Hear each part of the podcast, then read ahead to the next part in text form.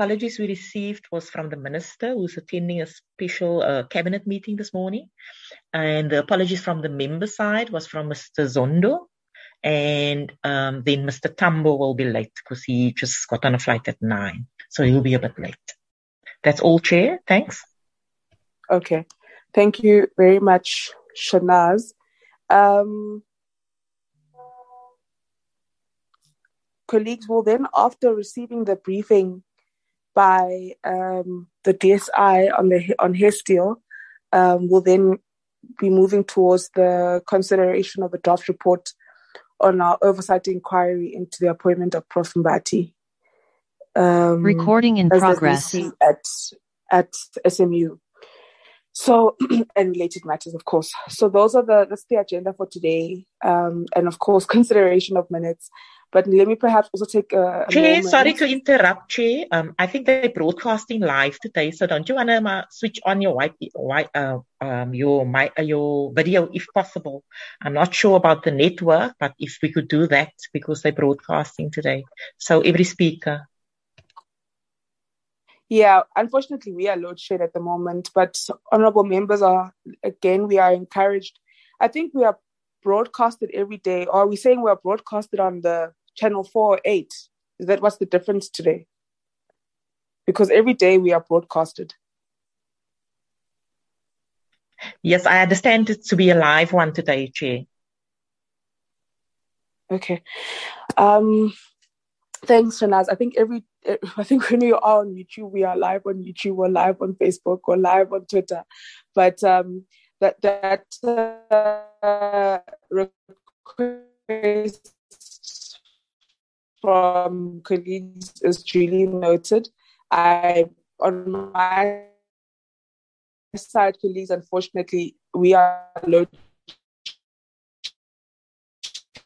at the moment, so maybe after two hours, I'll be able to switch on my camera. Um, that is the program for I can then hand over to uh, on HESTIIL.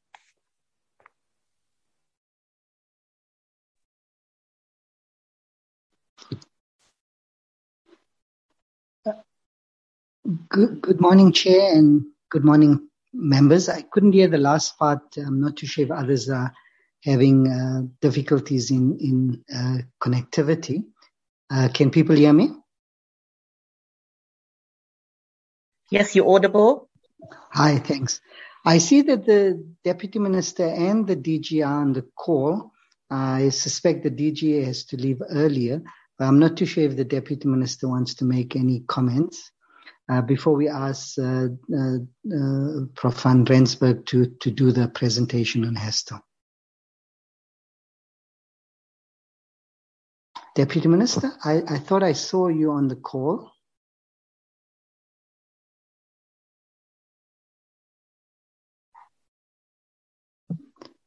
No, it doesn't look like it. DG, do you want to make any comments?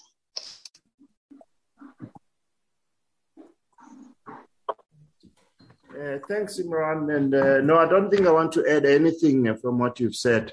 I'm battling with my machine. I can't get the sound from uh, from. So sorry, I didn't realize that. I apologize profusely, DG. I was not aware that you are on the platform. The program had only showed um, DDG Patel. Hence, I thought that you are not on the platform. Sincerest apologies for that.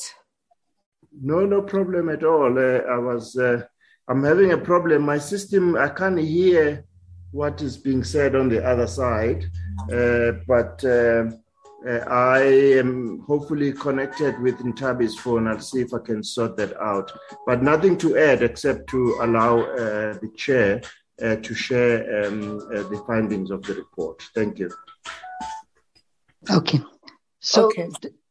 Um, just uh, I think uh, you've you've introduced the item, Chair, that this was a study that we had requested initially looking at the science and technology system but once we fell under one ministry, it was broadened out to look at the broader higher education, science and technology landscape.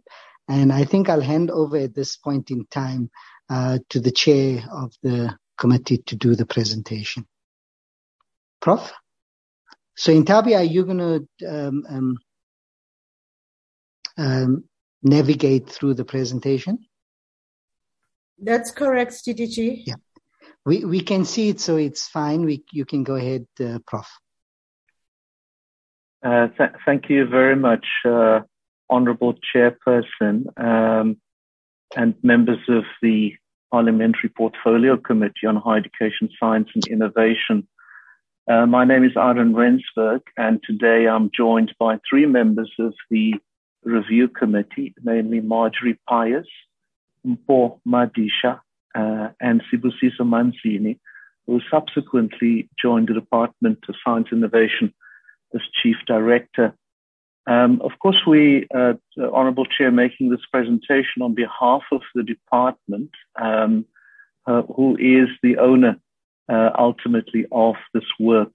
Um, you will notice, Honourable Chair and members of the committee, uh, the title of the um, report, it's called A New Pathway 2030, Catalyzing South Africa's National System of Innovation for Scaled Social and Economic Impact. Um, and that's really the, the intention that the committee wishes to relay. Um, with your permission, Chair, I know that the report is some seven pages of acronyms.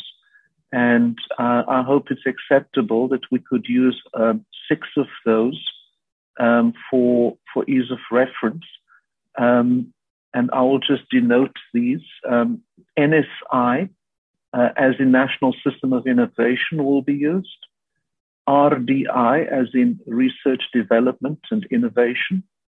STI, as in Science, Technology and Innovation, so a bit of interplay uh, HESTIIL is really the review itself of the higher education, science, technology, innovation, and institutional landscape. And then occasionally we might refer to NACI, the National Advisory Council on Innovation, and then NDP, of course, the National Development Plan 2030. Um, so, Honorable Chair and members of the committee, it was a a special privilege and honor for us to respond in December 2019 to the call of the Minister of Higher Education, Science and Innovation, Dr. Nzimande, to undertake this review of South Africa's higher education, science and innovation landscape. Our review followed on the heels of the 2017 review of the science, technology and innovation landscape. This time, though, in the context of the consolidation of the ministries of higher education and science, technology, now science and innovation, our brief was formally extended to incorporate the review of the full spectrum of research entities and universities that fall within the purview of this ministry. Even then, our review is, in our opinion, far more comprehensive and extends to all the country's public research entities and institutions that fall within the purview of other ministries. The devastating COVID 19 global pandemic and the associated lockdown of the country came just as our work was gathering pace. However, after we had found our digital feet able to progress our work at an unimaginable depth and pace for which we're most grateful. And while we lost out on in situ international benchmarking, this was made up through a World Bank hosted webinar and an extensive and detailed set of virtual in- engagements with South Africa's research entities, institutions, and universities. In the event, we consulted with the three leading government departments that sit astride the country's research, innovation, tech transfer, and industrialization value chain. That is the Department of Higher Education and Training, of Science and Innovation, and of Trade, Industry, and Competition, we're also privileged to test and consult our initial findings and views with 20 research entities and institutions, University of South Africa, uh, eight development finance institutions, 37 representatives from various business and industry associations and entities, and 23 representatives from various civil society organizations. And from these, we gleaned immense insights and wisdom, uh, all of which have enriched our findings and recommendations. Now, Chair, it is self evident that our country is adaptive, self organizing, and dispersed, quote unquote, republic of science has until now successfully evaded effective coordination. This, in our view, has had significant consequences for the evolution of our National System of Innovation, or NSI, most notably for achieving sustained depth in our areas of current and emergent excellence, and for achieving far greater social and economic heals as required by the National Development Plan. Strikingly, as we show in our report, our research outputs are plateauing at a level that has already placed us behind China, South Korea, Malaysia, Singapore, and which will soon see Egypt surpassing us. Equally significantly, our patent outputs are already in decline, but from a low peak. These developments, we are of the opinion, are in part the consequence of the absence of effective system steering and of sustained underinvestment in our research, development, and innovation enterprise, which in our view will require focused remediation over the next decade. And so our overarching recommendation as we take you, Chair, Honorable Chair, and members through the report is that the RDI enterprise, or the Research, Development, and Innovation Enterprise, should be expanded in a planned and a coherent manner this will, over the next decade, require doubling of investments from the state, business, and industry. It will also require the focused, coherent, and progressive pivoting of existing incentives, these being input and output grants, transfers, and taxation, to support the achievement of capacity depth and far greater social and economic outputs. In order for the latter to be successfully achieved, a common language should also be nurtured and socialized across the national system of innovation. We're particularly optimistic about our country's prospects, more so in light of its COVID 19 global pandemic response, demonstrates that the borders separating deeply siloed government departments, business, and industry, and the country's leading science organizations and scientists can be crossed in service of providing a comprehensive response and a program of action. We were able to undertake our and complete our work, Honorable Chair and members, because of the exceptional support provided by Dr. Philip Mjwara, our DG of DSI, and his amazing team of colleagues. And in this regard, we're especially indebted to Ms. Ntabi Sengh Msomi for complete dedication to our work and her outstanding support. We're also grateful to Ms. Tandeka Mhlanga, our researcher who undertook on our behalf extensive research of key peer and industrialized nations, national systems of innovation, and provided valuable input into our findings and recommendations. Our diverse and experienced team brought commendable experience and insights from across the higher education, science, and innovation system, including civil society, and invested so much of their time, energy, passion, and empathy wisdom and patience in developing this report. Um, and we have the list of colleagues, Professor, Professor Anastasios Pouris, Professor Ari Cephas, Professor Brian Figaji, Mr. Lumkile Mondi, Ms. Marjorie Pyoos, Mr. Mpho Madisha, Professor Puleng Lenkabula, Professor Thenjiwe Meyiwa, and Dr. Sibusiso Manzini. Our presentation outline um, is provided in the next slide. And with your permission, Chair, I will um, tackle the first three parts thereof. Um, the review, um, its location, the terms of reference, the approach and method, after which um, Mpho will take us through the key findings and issues. Uh, Marjorie Pyoos, who um, take you, you, you, commit, you chair the committee through the levers of change, pivoting the system before I round off with the recommendations and uh, an uh, exemplary or an example um, implementation plan. So turning to anchoring the review.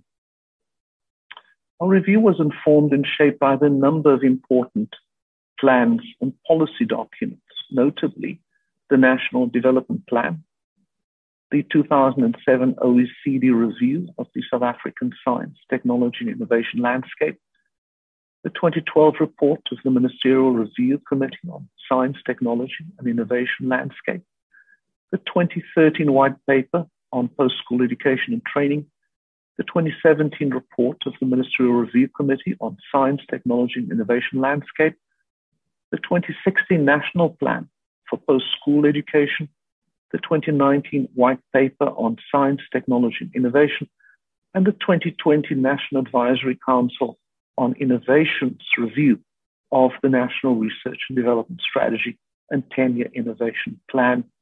I just want to note that these various reviews addressed and made recommendations on a number of significant matters, including the financing of the system and its expansion, effective advisory support and the role of NACI or the National Advisory Council on Innovation, system governance and regulatory environment, on mandates and the knowledge infrastructure, on policy coordination and strategic management, on human capacity development and transformation, and on monitoring and evaluating the system. Turning next to the terms of reference. This review was commendably, commendably commissioned right at the outset of the then new Minister of Higher Education, Science and uh, Ministry of Higher Education, Science and Technology. It followed directly upon the combination of the two departments into one ministry. Drawing from the terms of reference outlined in the full panel report, the purpose of the review was to investigate the extent to which the higher education, science, technology, and innovation institutional landscape is able to optimally assist in achieving the NDP priorities and to respond to the country's socioeconomic needs. The remit of the panel or the committee included identifying any gaps in the existing institutional landscape. Furthermore, the minister commissioned the panel to propose a model for higher education, science, technology, and innovation institutions that could enhance the promotion of coherent, integrated, and optimized mandates. In each case, these should be designed within common policy frameworks that can be applied across all the significant components of the national system innovation. Taking into consideration the 2019 white paper on science, technology, innovation, as well as the white paper on post-school education and the training and other relevant policies. The, re- the review therefore includes the development of a description and a graphic depiction of the current higher education science, technology, and innovation landscape, an analysis of the capacity of existing institutions to support post-school education and training, and to undertake strategic research to produce knowledge spanning the social and natural sciences and humanities. An analysis of the higher education, science, technology, and innovation institutions to establish programmatic focus, intensity of activity, concentration or dispersion of activity, and impact on the realization of policy outcomes, and then an analysis of the strengths, the weaknesses, the opportunities, and threats across the national system of innovation. Ultimately, in the terms outlined here, the review panel was required to advise the minister on the relevance of the current institutional landscape to current context and anticipated future needs, areas of research whose activity and output do not match the scope and level of the other dedicated institutions, and the contribution and overall effectiveness of existing institutions in bridging the transition from basic to applied research and commercialization. Turning next to our approach and methodology, the extent and complexity of the mandate given to the panel called for a range of methodological approaches that enabled the panel to address the key components of the study. In broad terms, Chair and members, these uh, approaches included a situational analysis in which we applied a correlative and evolutionary approach, the SWOT analysis, to establish the foundations, the pillars, and the differentiated advantages of our national system of innovation, as well as opportunities to intensify and accelerate it, taking into account the demand for its enhanced and accelerated social and economic impact. We next undertook a capacity analysis in which we undertook an in-depth examination of the institutional landscape to establish the scope, the scale, and the depth of the national system of innovation across various mandates and disciplines and its absorptive capacity for urgent and focused expansion. We also undertook institutional landscape mapping, during which we employed heat maps and other graphics, as well as other analytical tools to track and identify interconnectivity through resource flows within the NSI and areas that require urgent remediation. We also undertook case studies where we undertook critical analyses of a range of historical national system of innovation initiatives to excavate and to elevate project program successes and failures in order to bring the lessons from these to bear on the review and to provide for system learning. We undertook in-depth stakeholder engagements through which we sourced critical insights into a high performing, high performance uh, national system of innovation actors and identified for focus attention outliers and institutions or actors requiring realignment and renewal. We undertook international benchmarking studies where we benchmarked our NSI or National System of Innovation against leading industrial economies, namely South Korea, Japan, Singapore, and the OECD countries, as well as with comparable industrializing countries of context in the developing world, namely Brazil, China, and India. And finally, we undertook an extensive consultative process with critical state, business, and industry and civil society actors. Um, these engagements provided platforms to source critical and live insights into the as is national system of innovation, to learn about actors' visions for the desired future national system of innovation, and to test our initial findings and provisional recommendations. The above outline only maps out the broad approaches and their intended outputs. Within each of these methodological approaches, the review process involved a blend of data collection and analyses approaches which were implemented to elicit, to deconstruct, and to synthesize the breadth, the depth, and the quality of data that reflect the complexity of the higher education science, technology, innovation, and institutional landscape as a major component of the national system of innovation.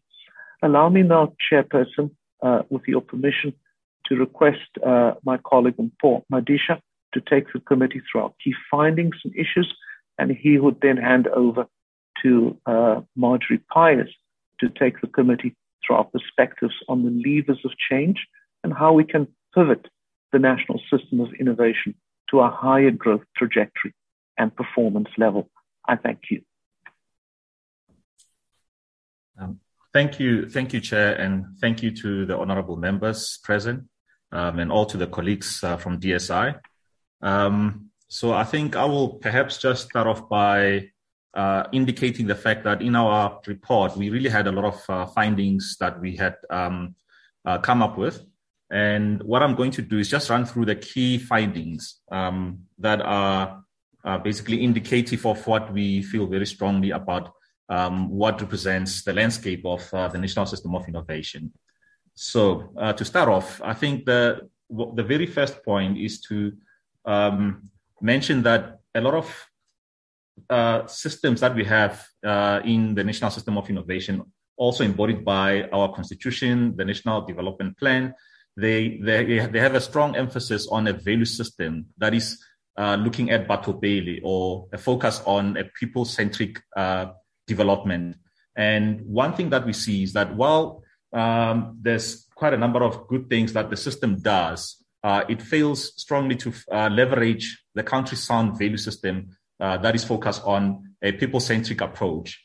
And that is something obviously that you know we think um, has to uh, get some attention. But also another issue that uh, perhaps was a major one was an issue of coherence amongst the institutions that form uh, part of the national system of innovation. And they tend to be lacking a comprehensive system level agenda and some sort of a priority setting uh, to fully realize their social and economic benefits from the uh, science, technology, and innovation uh, that is happening in the system. And these are perhaps shown by some chronically siloed uh, institutions that are poorly interconnected. And this gives rise to the incoherence and some sub, suboptimal pro, uh, uh, programs within uh, the departments and within the institutions involved. So you tend to see that instead of cooperation, there's this unhealthy competition and strife. Um, some uh, sort of like people creating fiefdoms of sorts. And that in itself, it's um, uh, having these institutions chasing after scarce resources and not cooperating as they should.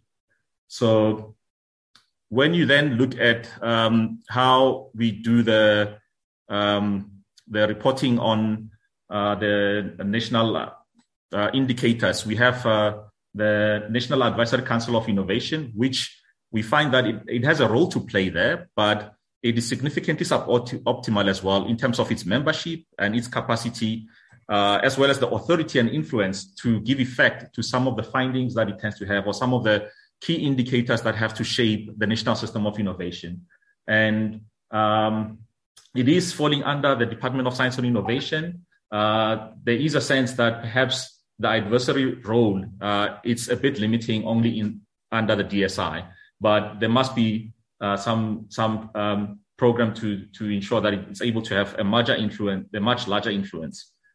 Um, again, looking at coherence, uh, we do find that when it comes to reporting across the science entities, there's a lack of coherence. Um, the linkage between the individual institutional mandates and their annual performance plans, um, on the one hand, uh, look okay, but their institutional roles and mandates within the NSI and other uh, other institutions, they tend to be weak or non-existent. So universities, SOEs, there's a strong sense that there needs to be more coherence in order to get value out of our national system of innovation. Then um, on opportunities for uh, developing pro- pro- uh, programmatic synergetics. Uh, so basically, when you look at the programs that we do come up with, uh, some of these synergies are squandered. Um, and as I said, I think this links to the previous point uh, about the institutions that are chasing scarce resources. And as a result, it creates as an incentive for people to hoard and not so much uh, to focus on collaboration. And that obviously, uh, it doesn't work so well for the national system of innovation.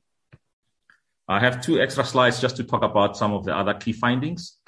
So uh, in the next set of findings, the uh, the key forces that we find that are at play in the South African political economy uh, have a, a negative Im- impact uh, on, on, on the um, higher education, science and technology institutional landscape. And this is, you know, manifest through behaviors such as rent seeking, um, an excessive profit motive, especially in the private sector, um, and some adverse inter-organizational network behaviors that are undesirable with some uh, negative financial outflows.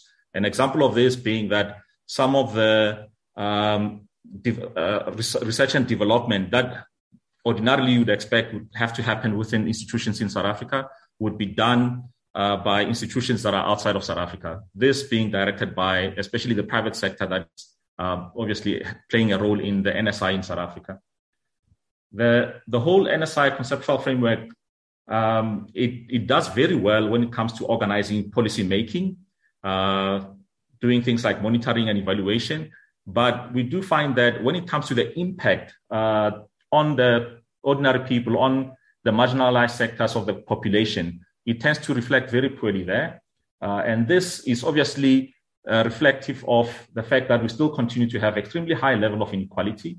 And uh, issues of inclusivity still continue to be an issue that we, we dabble with.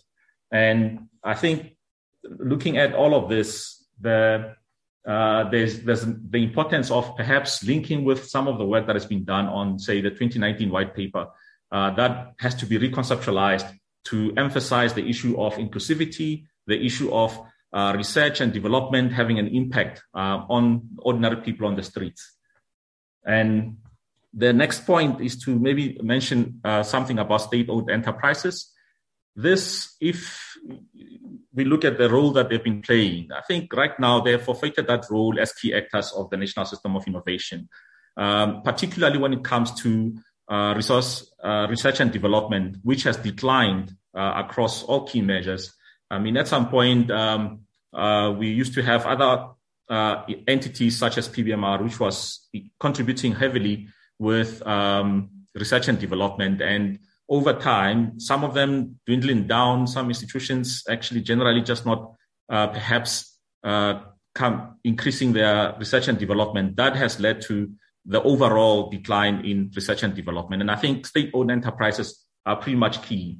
And it must be noted that the extensive uh, geographical function and footprint of all the SOEs uh, in the economy is very necessary for extending the participation of the marginalized, marginalized actors and communities uh, across South Africa.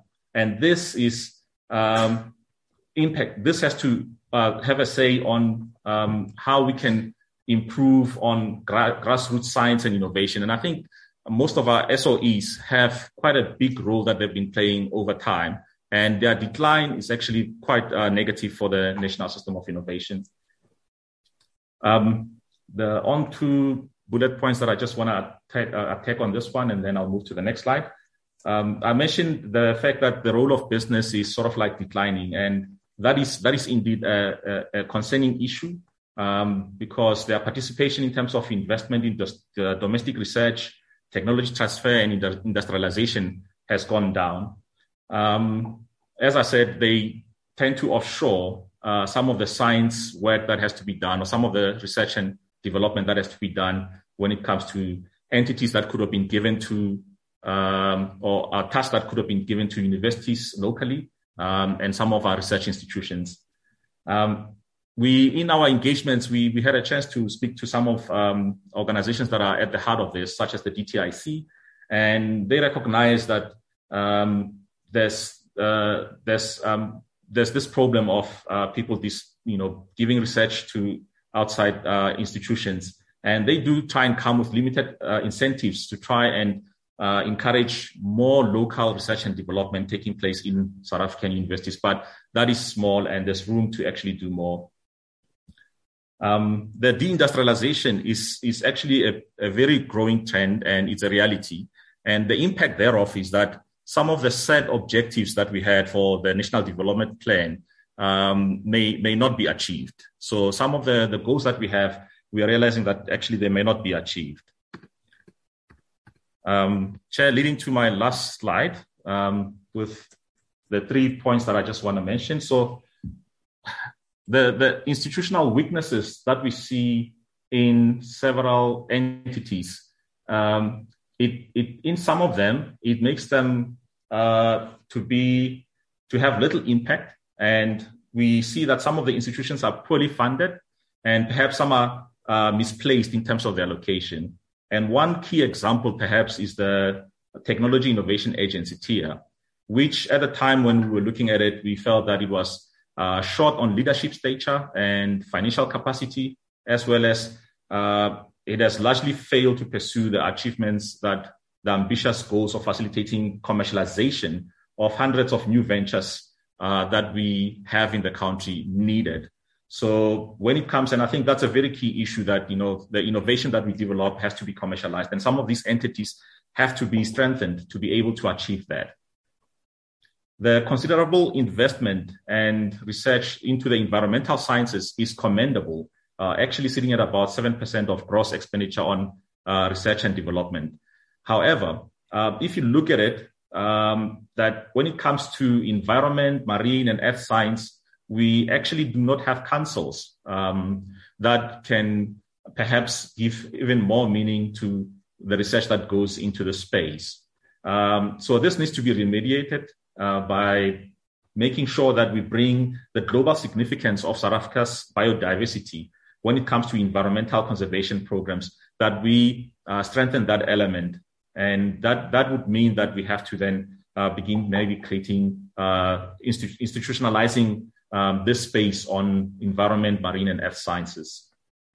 Um, on my last point, Chair, um, I just perhaps uh, want to just finalize with the science councils um, that we have uh, created initially. They the the point was that they they will be founded under government departments and um, they will serve the respective priorities and stakeholders therein.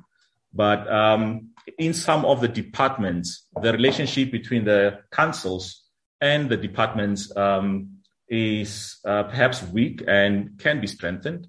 Um, without perhaps mentioning too many examples, but um, uh, looking at how, for instance, the Department of Health and the Medical Research Council operate. We, we think that such strength, even though the Department of Health is focally uh, looking at uh, service delivery in, in the health space, there's room to utilize its council um, to uh, a maximal uh, output uh, as far as possible. So, Chair, I'll, I'll, stop there and maybe give over to uh, Marjorie to take us on uh, the levers of change.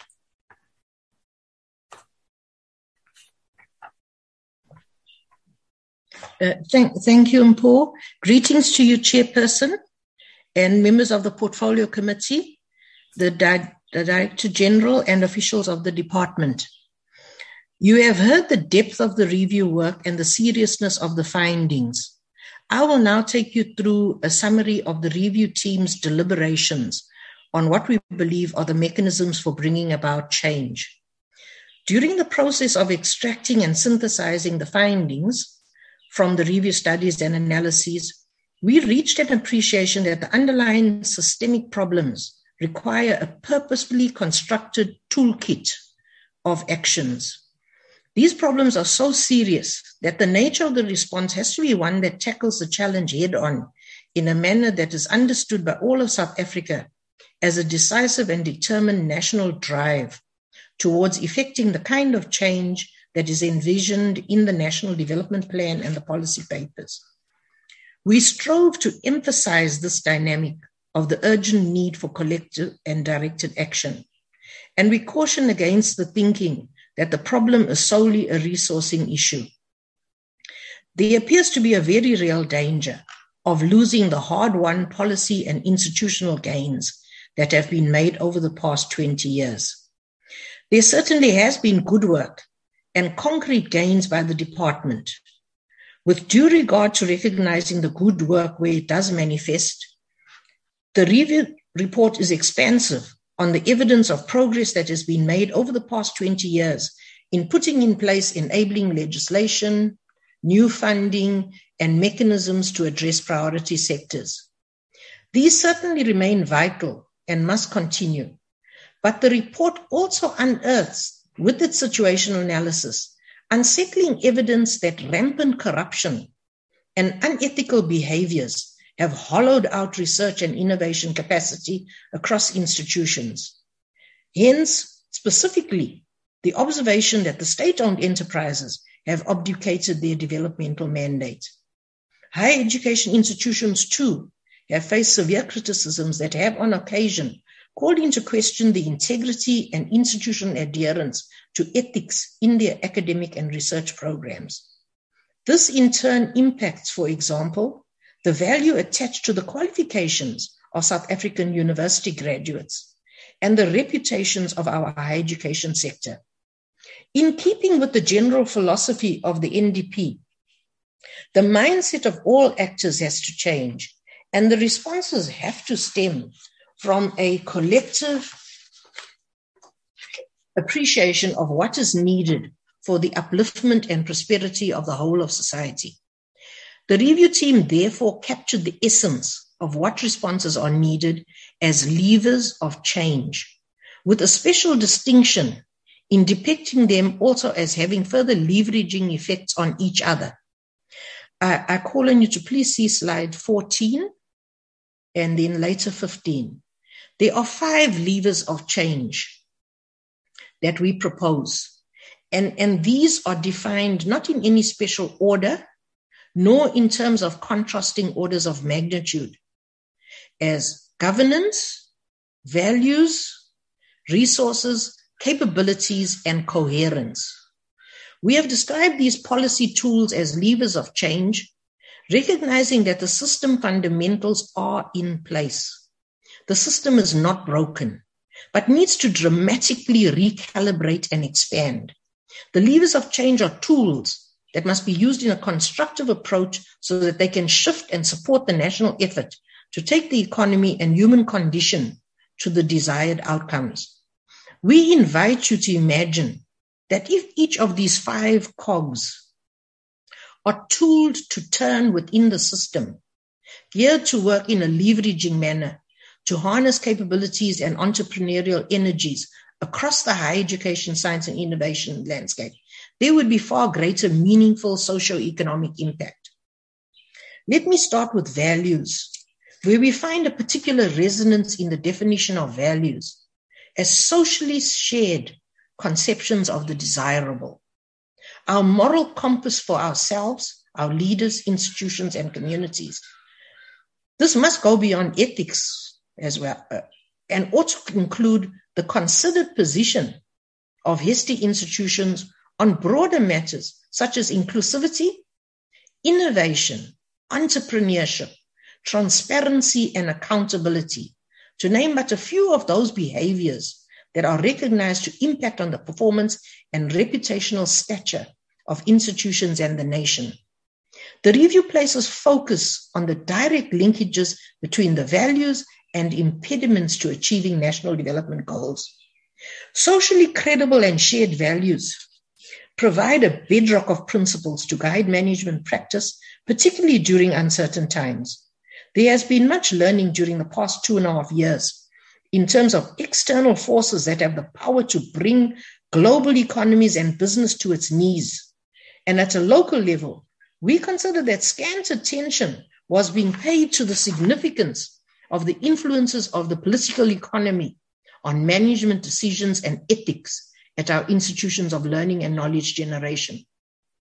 We are aware that most institutions declare these values, particularly that of the national call for Batho-Pele, Ubuntu, in all their policy documents. But that is where they stay on paper. This is just paying lip service to a fundamental lever of change. The boards having governance oversight on research institutions ought to be held accountable against the requirement to report on assessments of adherence to these values. Any risk management should include constant monitoring against the ethos of commitment to doing the right thing as well as delivering on their mandates. Governance is the next one. This review was about the institutions across the full fabric of the higher education, science, and innovation landscape. Whilst the private sector exercises autonomy, government does have some degree of influence where state incentives have been made available, and therefore far greater use needs to be made of the full spectrum of influence of government in leveraging for national objectives. The situational analysis of this review surfaced a stark and deeply challenging picture of the extent to which government, uh, the extent to which, uh, sorry about this, to which governance and strategic management, particularly that of state owned enterprises and some of the higher education institutions, have been eroded, good leadership undermined, and institutions stripped of assets and capacity. Governance, as we saw, includes all aspects that concern political oversight, strategic management, and advisory support for the NSI. Members of the Portfolio Committee will hear more in our recommendations on how we see this lever of change playing a stronger and more positive role. On resources, this lever, in terms of the carrot and stick inducement for transformation, must continue to be used strategically. This includes recommended actions for the optimization of financial and other resources available to the NSI. In this regard, we consider incentives to business as, as well as the grants to the public institution as the tools that ought to be used. A key observation that has been mentioned is that the system is suboptimal and needs to be expanded considerably if the NSI is to provide effective and adequate capabilities across those sectors of the economy that have been flagged as national priorities. The review recognizes that there is already commitment to scaling up the combined state and business R&D investments to 1.5% of gross domestic product. It's to be noted that bird business expenditure was greater than government expenditure not, not so long ago.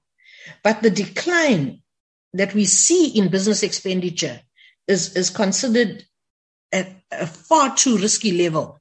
Much of this decline we also ascribe to the hollowing out of R&D at the state-owned enterprises. We gave special attention to considering what capabilities would stand out as priorities if the investments were increased. It is important, we ask, to note the review finding that the current set of science disciplines and technology priorities must continue to receive resource, resource support and that the identification of high level targeted programs with the objective of gearing the system for impact provides an important departure from the outputs focus of institutions. Professor Rensburg will talk more on this issue in the recommendations. On capabilities, here we refer, refer to all the necessary capabilities that the institutional landscape requires to effectively manage the process of converting knowledge and know-how into commercially viable products and services. This review critically assessed whether we are on track towards the NDP targets for capabilities in key areas by 2030, without which we will not be able to address the most serious national challenges of healthcare, affordable and sustainable energy supply, employment creation in a dynamic technology environment, and development of radically new skill sets in emerging growth areas, to name but a few. This lever, it must be noted, has to operate in very close conjunction with the lever on resources. We have identified gaps in capabilities that need to be filled, as well as some institutional and system reorganization that will leverage scale critical levels of capabilities that are critical to achieving the 2030 aspirations and targets. On coherence, we were pleased to note that many instruments, such as the research chairs and centers of excellence, demonstrate aspects that relate to forging and maintaining fruitful interactions and partnerships between various actors in the HESTIIL to address program fragmentation. This is, however, still an ongoing challenge. Serious, structurally stubborn problems persist that includes collaborations and cooperation across government structures, as well as amongst all research performing entities, both private and public sector, as well as universities and civil bodies. A significant finding is the absence across the HESTIIL landscape of a high level directed drive pulling all the capabilities together towards a common purpose. We did get a glimpse of what this could be during the COVID pandemic and believe that the same coherent collective drive can be mobilized across the NSI for a number of the most pressing problems that face South African society. Whilst these five levers of change that we identify are aimed very much at recalibrating the system, there is more that is needed. It is at this juncture that the review team proposes that the NSI, the system itself, needs to be pivoted upwards and outwards onto a higher growth trajectory, using the five levers of change in conjunction with the mobilization of the full spectrum of NSI actors around a uh, set of societal grand challenges. The argument is that the levers of change call for fixing what is not working well. The system, however, needs a major jolt to its targeted vision to shift it to higher ground and towards more impactful results. As a team, we grew great, we drew great inspiration from the manner in which the science and technology community in this country mobilized around the COVID-19 challenge at a national scale and also at the global stage. We believe it's critical to drive this kind of national mobilization. We find that on the one hand, we need to continue to grow the entire system, but at the same time, we do need to harness certain priority capabilities that can dramatically uplift and improve the quality of life of all South Africans and increase sustainable economic growth and climate security. We have described this requirement for mobilization and, and upliftment as follows. And here I refer the portfolio committee to slides 17 and 18. In this review study, we look back in time if we can move to the next slide. We look back in time to understand what was supposed to change with the advent of democracy and what has been achieved since then. If you follow the timeline from 1990, you'll see that there's been growth since then, rising significantly at the section from A to B measured in 2005, and still rising sharply to C in 2020 where we appear to have reached a plateau. The bubble during that period is a figurative representation of growth of the system since the start of democracy and argues that the next 35 year bubble could potentially be smaller if the system becomes ineffective and irrelevant to the needs of the economy and society. This pink bubble recognizes that there has been growth in new institutions and infrastructure. The question is whether it is significant enough to have made the desired impact. Now, these have been suboptimal, and our deliberations reckon that at the current pace and scale, very clearly, it will not take South Africa to the 2030 destination. The report recognizes strong research activity and research output in many of the key priority sectors and science and technology domains that offer huge potential, but still dogging the efforts of the state and research community. The persistent failure to convert research results into economic and social outcomes sharply signals the urgent need for a major response to summon all hands on deck. Assessing the current situation and prospects, if we do not alter the current trajectory, we argue that the path slips down in, in the blue bubble. It slips down a sharp precipice, as you will see at point D on the diagram. The situation demands a recalibration, refocusing, and scale up. If the pink bubble is the current system and South Africa needs the HESTIIL to grow in a strategic composition to the scale of the blue bubble, then the way to do it is in terms of working those five levers together with the societal grand challenges and pivoting the system upwards for expansion and growth at E by 2050. We do recognize that such growth requires time, but it is imperative that it starts now in order to at least achieve impact on the 2030 goals of the, the NDP. Um, I'm now going to hand over to Professor Rensburg, we'll probably recap in terms of this pivoting and how, with the recommendations, we can achieve that change.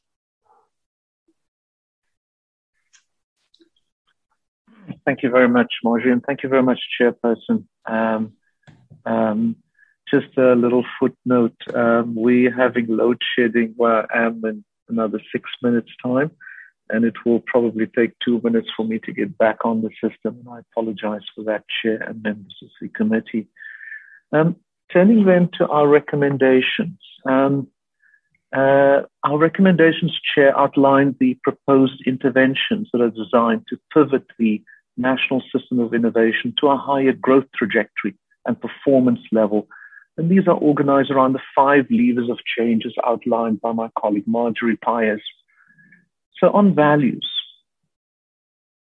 the future of our higher education, science, technology, innovation, and institutional landscape, policies, plans, and programs, we believe should be grounded in the country's value system in accordance with the growing voice of the STI community and the prevailing concerns of the broader society.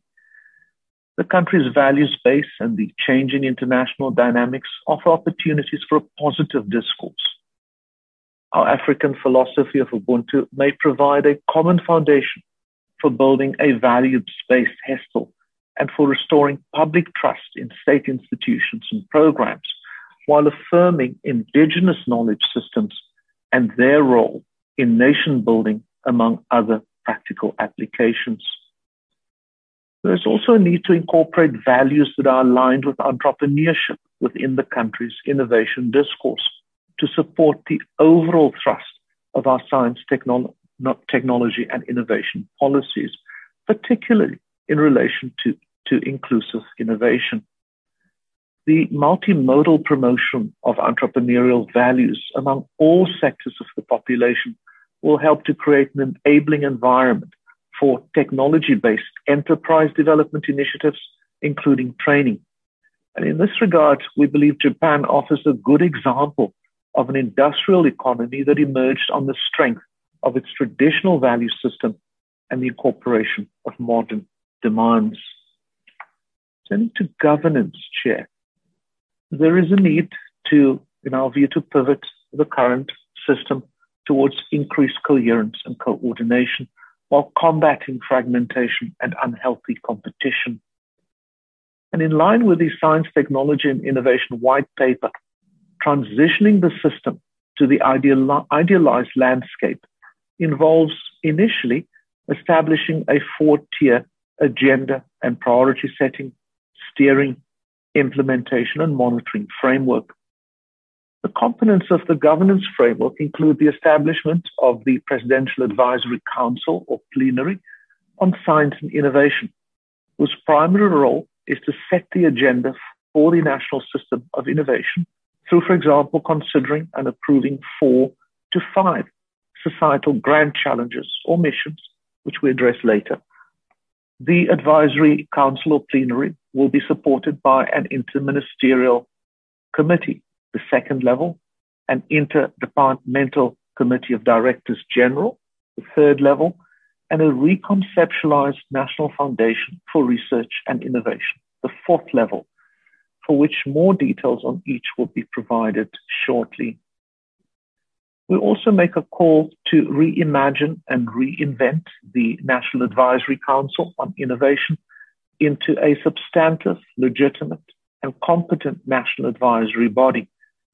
In order to widen its influence, it is recommended that it should be located within the presidency as the secretary to the Presidential Advisory Council. Um, this matter um, received much discussion with the department, um, and there is an alternative view that in the short term, um, NACI um, uh, be strengthened in a manner that um, uh, we are advising, uh, but that it in the interim be located within the Ministry of Higher Education, Science, Innovation. Uh, turning chair to resourcing, a set of profound measures we believe have to be undertaken to restore the vitally important role of business and industry in the local research, technological development, and innovation of enterprise. Such measures should include, amongst others, a call made for the state to use its for the state to use its considerable procurement muscle to stimulate and deepen domestic technology transfer and industrial innovation by setting aside a percentage of the state procurement spend for promoting local innovation, securing business and industry's effective and authoritative participation in the Presidential Advisory Council or plenary, reviewing the existing business and industry research, innovation, and technology transfer tax incentive scheme for a possible pivot to greater effectiveness and impact, establishing national and regional platforms to forge collaborations between universities, science entities, business and industry, establishing industry-based master's, doctoral, and postdoctoral programs to strengthen networks within the higher education, science, technology, innovation, institutional landscape,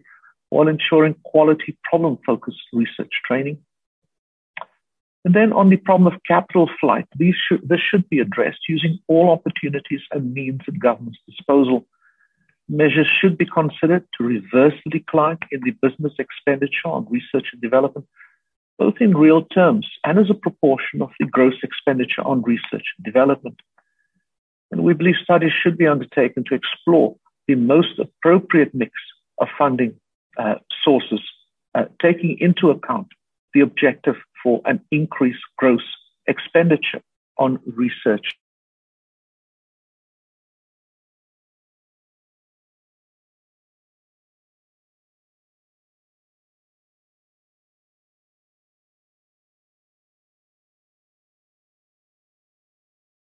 Chairperson, I'm going to come in for Ihron.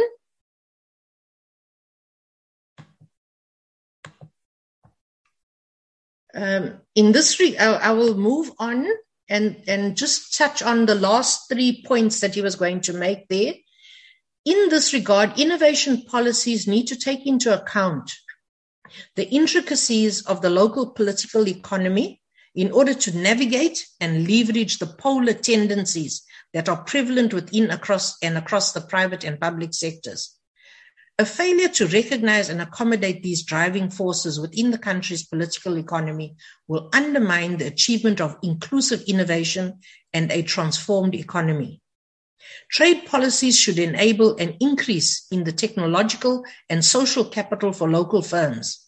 The ministry is responsible for science and innovation, and trade, industry, and competition should be centrally involved in trade negotiations so that trade agreements can be leveraged to drive industrialization and technology transfer and to nurture and catalyze indigenous firms.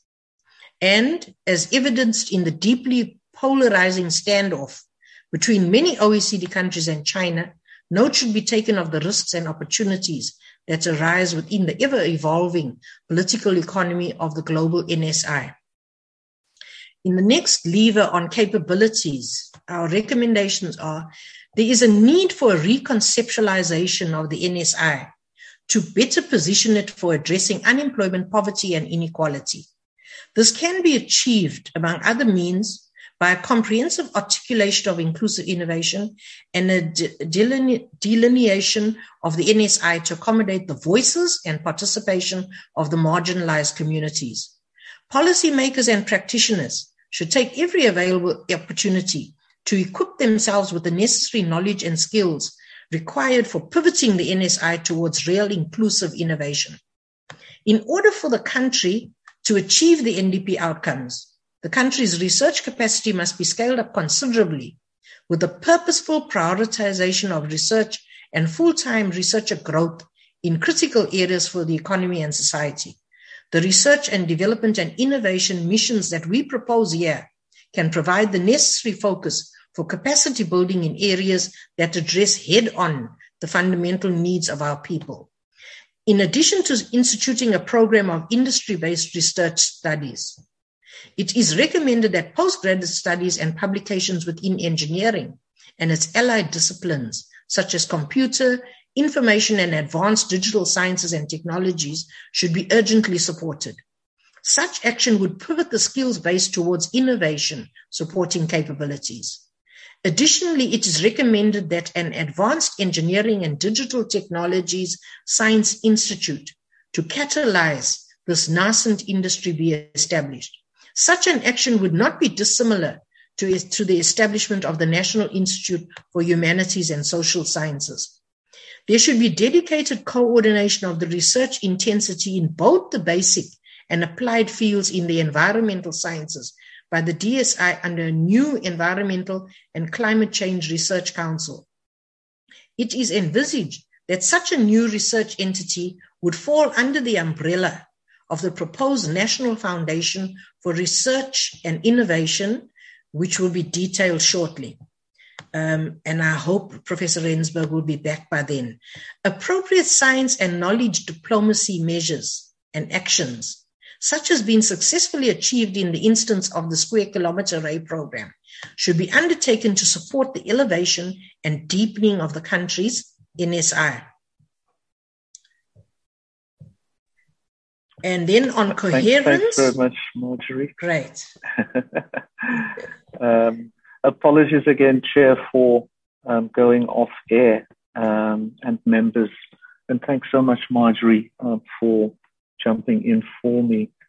Um, with your permission, then, Chair, I'll continue on coherence. We recommend a centralized single national foundation for research and innovation, and that this be established by 2030 to bring under one umbrella the various entities in the innovation system value chain from those performing basic research to tech transfer, innovation, and commercialization.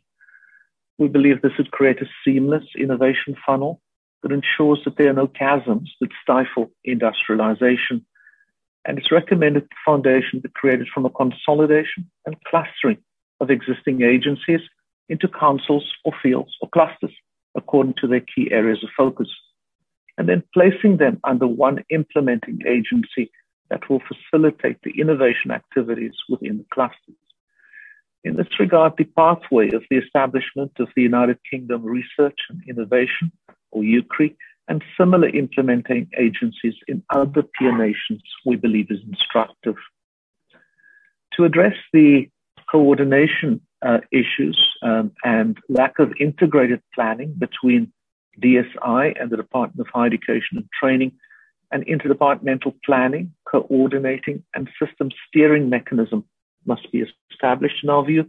Um, similar interventions can be considered in relation to other government departments that ought to be working closely in the interests of an integrated higher education, science, technology, and innovation system.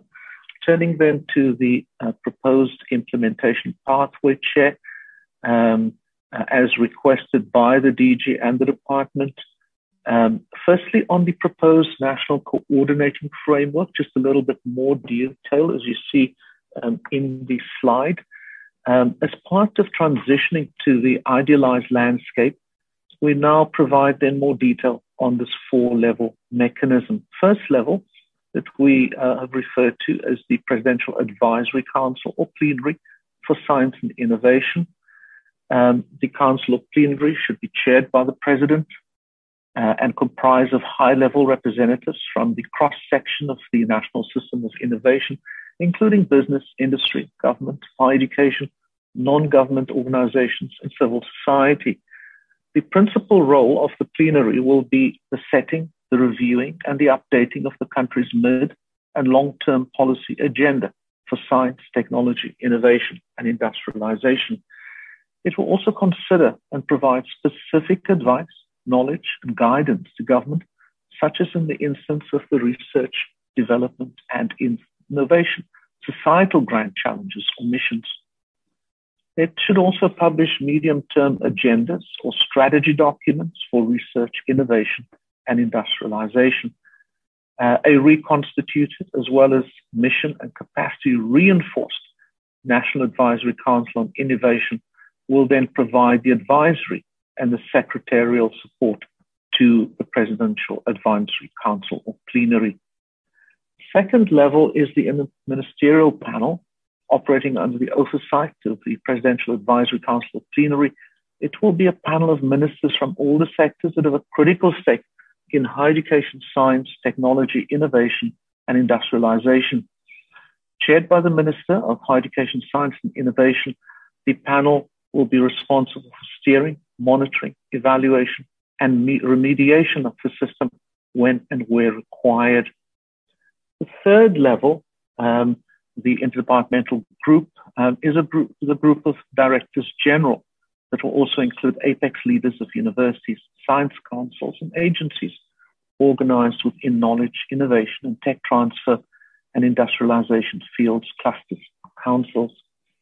The interdepartmental group will be responsible for implementing the national system of innovation agenda, inclusive of all programs and societal grant challenges or missions. The fourth level, um, onto the next slide, is the National Foundation for Research and Innovation. It's a long-term goal to be established by 2030. Uh, we recommend that the various entities within the higher education, science, technology, innovation, institution landscape be reconstituted as science councils or clusters in the National Foundation for Research and Innovation. The foundation constitutes the science, technology, and innovation spine of the NSI, or National System of Innovation. In the short to medium term, the various entities will be reconstituted as science councils or clusters under the interdepartmental group. Um, as we can see, Chair and members of the committee, uh, we have just given an example of how um, uh, this um, uh, could work out. Um, uh, the humanities and social sciences, by way of example, biotech and biological sciences, engineering, physical materials, and ICT. Um, a fourth one on the natural environment, a fifth one on space science and astronomy. Uh, number six, Research South Africa, which would cluster the research active university, presumably every one of our universities, alongside um, the National Research Foundation and other entities. Uh, the science and technology facilities um, as a very specific theme um, or cluster, and then innovate and industrialize, which would include entities um, such as, uh, for example, the CSIR, um, TIA, um, and, and other uh, important entities um, that sit in that particular space. so next then, Chair, um, turning to the research, development, and innovation missions as we move towards the end of the presentation. In conducting the capacity analysis of the higher education, science, technology, uh, institutional, and uh, innovation landscape, the panel gave considerable focus and attention to examining the size, the shape, the direction, the responsiveness and impact of the research and innovation and the higher education systems. This included the identification and examination of research development and innovation activity and a capacity across the national system of innovation that is aligned with the Science, Technology, Innovation White Paper, the National Plan for Post-School Education and Training, as well as the report of the National Advisory Council on Innovation's Foresight Study. The pivoting of the higher education science technology institutional, institutional landscape to address the existing gaps and shortcomings, we believe should take place alongside a reconfiguration of the research agenda to add a special focus on the key developmental challenges facing the country. To this end, the practice of identifying transdisciplinary societal grand challenges or missions is appropriate. The research development and innovation missions will help to catalyze concentrated focus for given periods of time to respond to some of the key socioeconomic challenges of our country. While the overall science, technology, and innovation landscape agenda will continue to be implemented across the system in accordance with the approved national and organizational plans, the societal grand challenges or missions will earmark special domains that require sustained research, development, and innovation activity. Our system capacity analysis and in-depth examination of the entity goals led to the identification of four research development and imagined uh, and socially responsive agenda. The four proposed missions outlined on the slide, uh, and we believe they met all the criteria that we applied as outlined in the full report to this prioritization exercise. They also provide the country's value system, uh, support the country's value system, and would contribute towards pivoting the system towards greater collaboration. The following, these are then the four societal grand challenges as we show on the slide. Um, health and well-being, which would allow putting in place proactive efforts to deal with communicable diseases that affect communities, improve life expectancy, and achieve food sovereignty and nutritional democracy. On climate crisis and change, this would enable the sustaining of the integrity and the enhancement of the ecosystem services and the relation to an improved quality of life.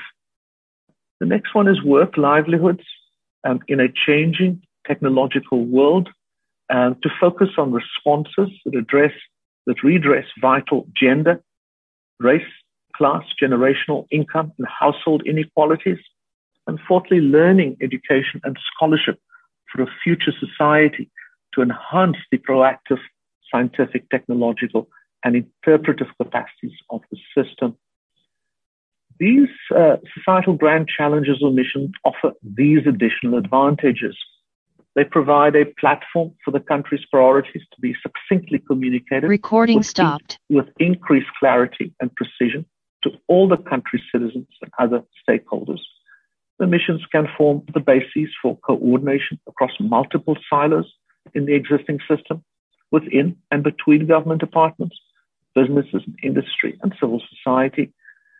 They're well positioned to indicate where the opportunities for the scaling up of the national system of innovation should be, as well as the priority areas for developing capabilities for innovation.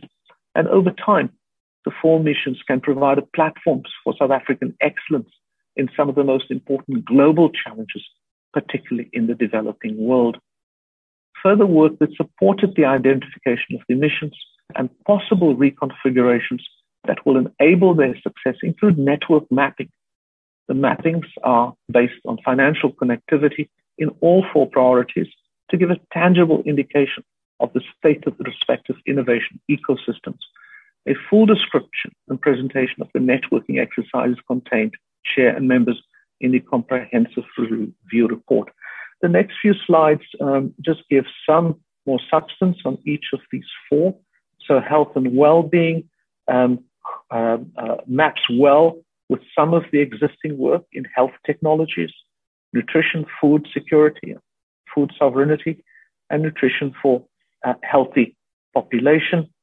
Um, the work livelihoods in the changing technological world again maps well with some of the existing work that's already um, underway, such as the marine science and the ocean economy, industrial diversification, the future of jobs, the high tech industry domain, circular economy cluster, um, sustainable energy mixes, and opportunities and impacts of ICTs.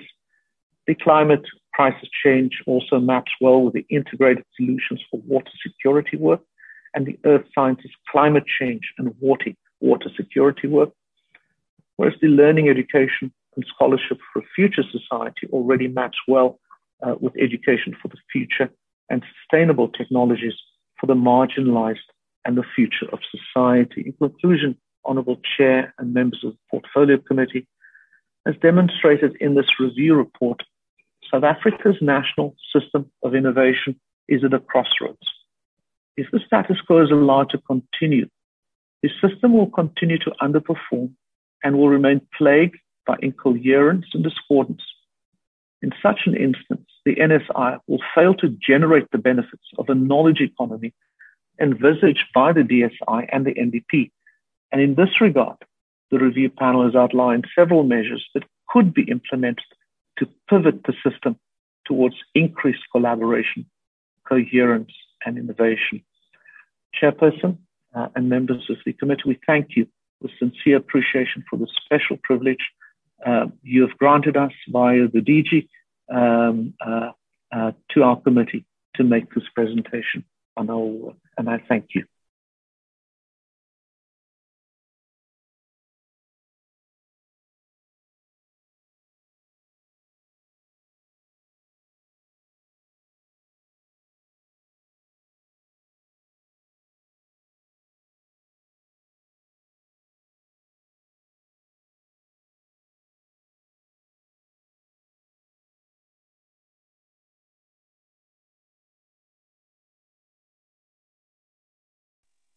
Chair, you might be muted.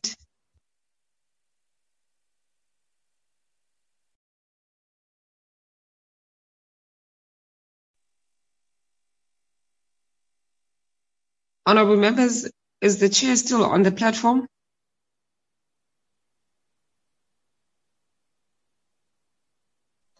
I don't see the chair's name. The chair. We... Okay. Thank you very much, uh, honorable members. Let me just hold the fort up until um, the chair comes back on the system. I'm not sure if I'm audible enough because I also have um, network challenges. If I'm audible, we can then proceed. Let's take this opportunity to thank the leadership of the department as well as um, all members on the platform. We'll then uh, given that we have arrived at the end of the presentation, I would then allow members to make inputs, ask questions in relation to the presentation, and then they, after the department together with the leadership of the institution will be then come to will then respond. I see the hand of Honorable Mananiso, Honorable King, Honorable Boshoff. In that order, honorable members. Okay. Uh, thank you, Chairperson. Uh, let me start by actually welcoming the presentation. And Chairperson, one must say that at least while they were uh, actually presenting to us, some of the issues one can identify with as a reflection with regards to our challenges in government in terms of ensuring that uh, there's coherent system and we're planning together. People are working in unison rather than in isolation and as well uh, having this unhealthy competition. Uh, I just want uh, Prof, Prof to give us clarity and examples in terms of what what is it that were, was identified as unhealthy competition and was that competition based on uh, some political interference or, or what uh, I just need uh, actually clarity with regards to that. And one must say that we actually welcome uh, the progress made. And I just want to check as well, uh, Chairperson, in terms of the possibilities of us getting a written submission with regards to a program of action on recommendation uh, that will be simplified based on uh, what could be the short-term, medium plans, and as well the long-term plans with regards to their recommendation, because that will actually assist us as the portfolio committee to do our robust oversight. So that's what I want to to, to say to them. And recording in progress about as well the four-level agenda of priority, because one could tell that at times most of the department they've been planning for themselves but not the people. Hence there's this uh, uh, a challenge that there's there's been lack of value systems within our department. And i'm uh, i'm happy that at least with regards to the uh, uh four societal uh, grand challenges they have indicated that at the heart of everything the people are included in terms of uh, those particular four levels. So I'm happy that at least the sense that now we are planning together with uh, stakeholders and everybody rather than bringing people in bit and pieces as it when we go along. So it is important that from start to finish, everybody would be on board in terms of ensuring that he still takes uh, the country forward in terms of achieving Vision 2030. And uh, lastly, Chairperson, uh, one would want to actually congratulate uh, members who have been uh, uh employed to actually uh, do this particular research. And I, I can recording stopped. say that uh, there's more to be desired in terms of the positive impact of this particular process. And I thank you. Thank you very much, uh, Honorable King. Um, thank you, uh, Whip. Um, and I also must agree, um, this was really a good presentation, very insightful. Um, but I'm just gonna, I just have four things that I want to mention. Firstly, on the silo approach between DSI and DHET, um, which basically you spoke about the coordination and integration of strategy and planning. But I would have liked to have seen, um, and I thought I would see it in the slide on the interdepartmental planning approach, uh, where the Department of Basic Education would fit in. Um, I know to most it would not be seen as a research imperative for uh, basic education, but in terms of the cohort of students that we would like to venture into the system to ensure that we have this continuous flow of learners that will eventually reach post um, graduate level. So I would have liked to have seen where um, they would fit in because we see a new trend now, especially with quintiles one to three schools, where they basically just take mathematical literacy instead of mathematics, physical science, um, life science, computer science. So that is where my stress uh, basically comes in of frustration is that we will forever then have more the affluent type of learner progressing more into those areas um, in terms of STEM research fields instead of the ones uh, that are in quintile one, two, and three. And we should at least be at some level where we can progress the country holistically in terms of both the educational sphere. So I would have loved to have seen that. Um, then you, it was also mentioned that there was a set of institutions which are either too small or have little impact um, to make any meaningful contribute, contribution. Um, uh, is there in the report a, a, way that we are looking at rationalizing some of these entities into one um, in order to have a more streamlined and focused approach um, because we do see that some of the entities are basically parallel to each other um, and they're tapping into each other. Recording in progress. So a more rationalized approach would be very welcome. Um, I, am very, very happy when it was said that the National Foundation for Research and Innovation, um, you will have one single um, centralized entity for that. It is something that um, I did advocate for January when we did some of the um, oversight in the Northern Cape. Um, and my stance was where NACI should actually be set in the president president's office um, to have a more streamlined approach. We, when we did oversight in the previous parliament as the Department of Science Innovation in Japan and South Korea, you actually saw that that was where the center Recording was. stopped. It was in the presidency in order to make sure that the information is more streamlined into 4IR. It's all technology based. Recording in progress. see those industry um, performing so well. Um, let me just get my gadget going again. And then the last one, all your recommendations that was made. Um, is the Department of Science and Innovation capacitated um, to actually implement all of it and also the budgetary requirements um, that would be needed for this implementation going into the future? Thank you, Chairperson. Once again, thank you for a great presentation. Thank you, Honorable King. Honorable Sibiya.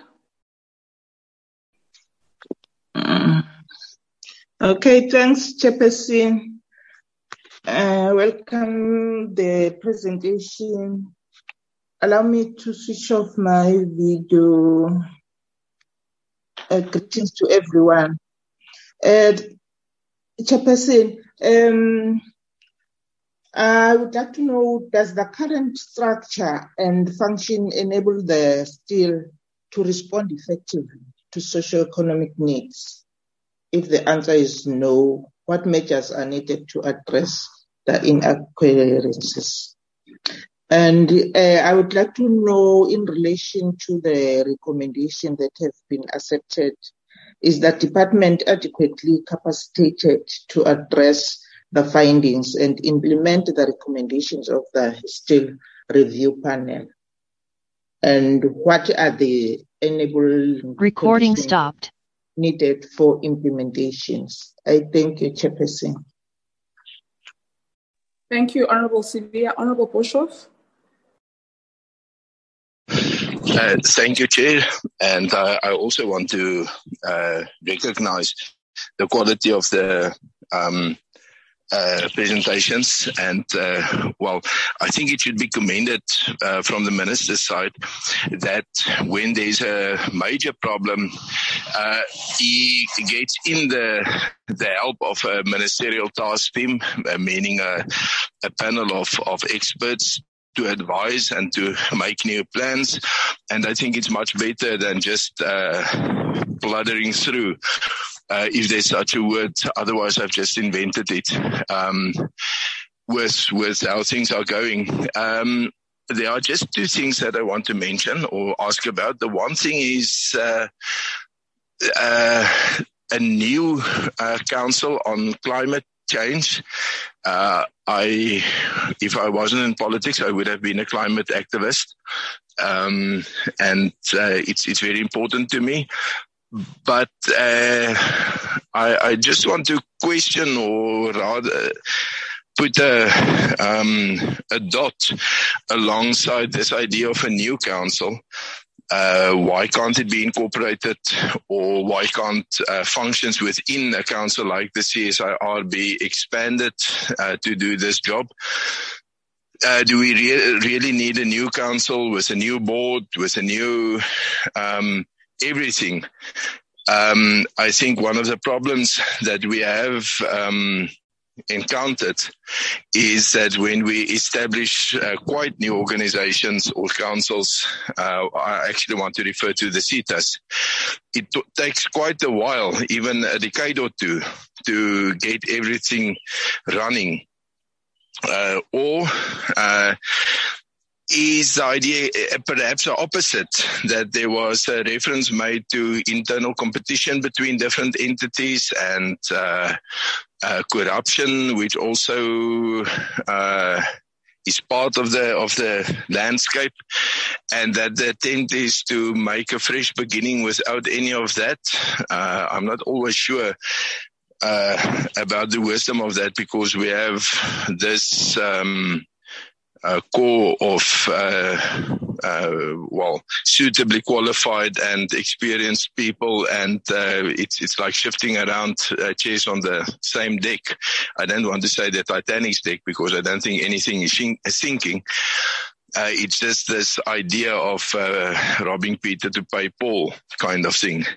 Um, and then the other uh, uh, issue I want to mention is the idea of letting this uh, overarching body reside within the presidency. Um, uh, you know, sometimes you have a good president and sometimes uh, not such a good one. But isn't that the function of cabinet? I mean, all ministers are inside the presidency. Otherwise, we have a cabinet inside the cabinet. All the functions residing in the presidencies, presidencies, uh, kind of a, uh, an inner cabinet. And then you have the real cabinet. Um, it, it just doesn't uh, well, let's say the alternative idea that Professor Rensburg uh, mentioned sounds to me more uh, like what I would like to support. But of course, when one gets more information, we, one can always change one's mind if you find out that you are wrong. So I would uh, like to know on those two issues. Thank you very much, Chair. Thank you very much, Honorable Boshoff. Honorable Mahlati. Thank you very much, Chair, and good morning to yourself and all honorable members and the department, including panel members of, of the HESTIIL. Chair, um, first and foremost, I would like to echo the inputs by honorable members that this was indeed a very good presentation, gives a clear analysis in terms of where we want to go. However, I would um, had appreciated if the presentation had infused even just a slide or two on the current system, the current uh, status quo in terms of uh, science and innovation and what we want, what where we are now. Recording in progress. And uh, where will where we intend to go, given the panel review um, and the, the, the review on HESTIIL, so that one is able to have a broader analysis in terms of this is where we are, this is where we want to go. Though I'm, I'm taking cognizance of the fact that Prof. Uh, Rensburg and all panel members did make mention of it, and part of the presentation, especially in the at the intro level, does speak to those issues. My questions, Chair, I would firstly start where Mam uh, Sibiya has uh, landed, that uh, in terms of the implementation of this particular um, output Recording stopped. as far as the revenue is concerned.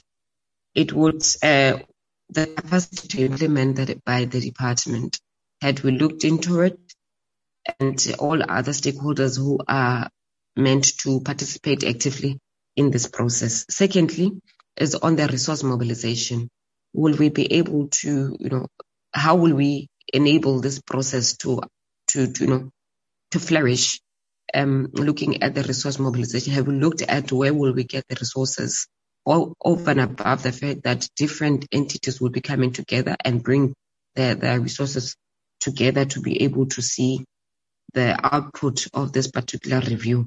But above that, where else can we locate the resources to make sure that we, we flourish in terms of what we want to achieve? My questions, uh, Chair, in relation to the presentation itself, it's um, I just want to find out from the panel what is the extent of impact of private investment on the strategic focus of research, and is there a linkage um, with the socio-economic national imperatives in relation to what we want to achieve? Secondly, that the innovation ecosystem will require a systemic integration between knowledge production and its translation to practice or innovatively develop. Therefore, what levers can enable an interconnection to support innovative ideas in the higher education system as a prominent feature to support uh, this particular innovation. Uh, Chair, key to, to, to innovation is our ability to harness knowledge at a very early age. Therefore, what aspect from the study impact basic education? Precisely because innovative thinking is harnessed at an early age and should be developed as a culture. So in the study, where have we located that particular aspect of um, uh, harnessing innovation at a very early age? Chair, part of the challenges that we have is the research capacity. And in terms of our current research and development impact, what which sector have experienced a significant R&D impact as critical lever of sector development? Looking at the presentation, we look at research capacity from different angles, but I would want to check in terms of uh, the significance of R&D from all other entities and all other aspects that we looked, which ones are significant and will play Recording a in progress. in making sure that we do achieve what we want to achieve.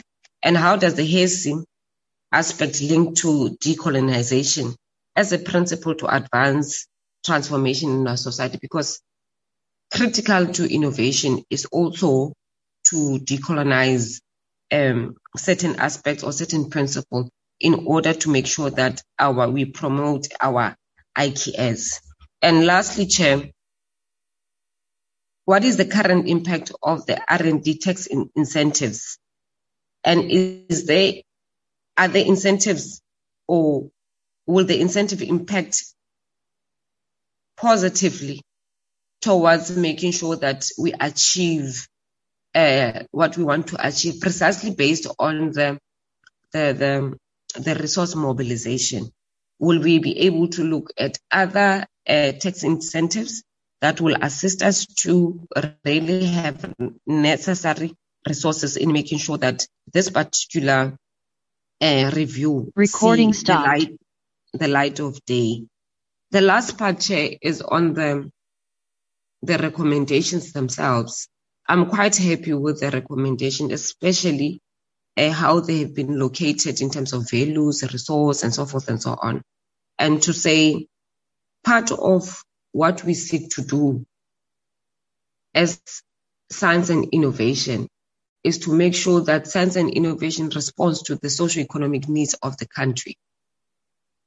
And I think with what we, the department has developed in as far as the decadal plan, how will this HESTIIL review uh, be linked to that decadal plan? Because I could, I, I get a sense that there is a linkage between the two. And how will we, you know, what, what will be, how will we traverse that particular journey to make sure that we are not haphazard in approach, that the HESTIIL is in line with what we want to achieve with the decadal plan, and how do we fuse them together to make sure that the output does not also make us look like we're wa- working in silos and there is a synergy between the two. Thank you very much, Chair. Thank you very much, um, Honorable Mahlati. Honorable Yabo, I'm not sure if you wanted to come in as well.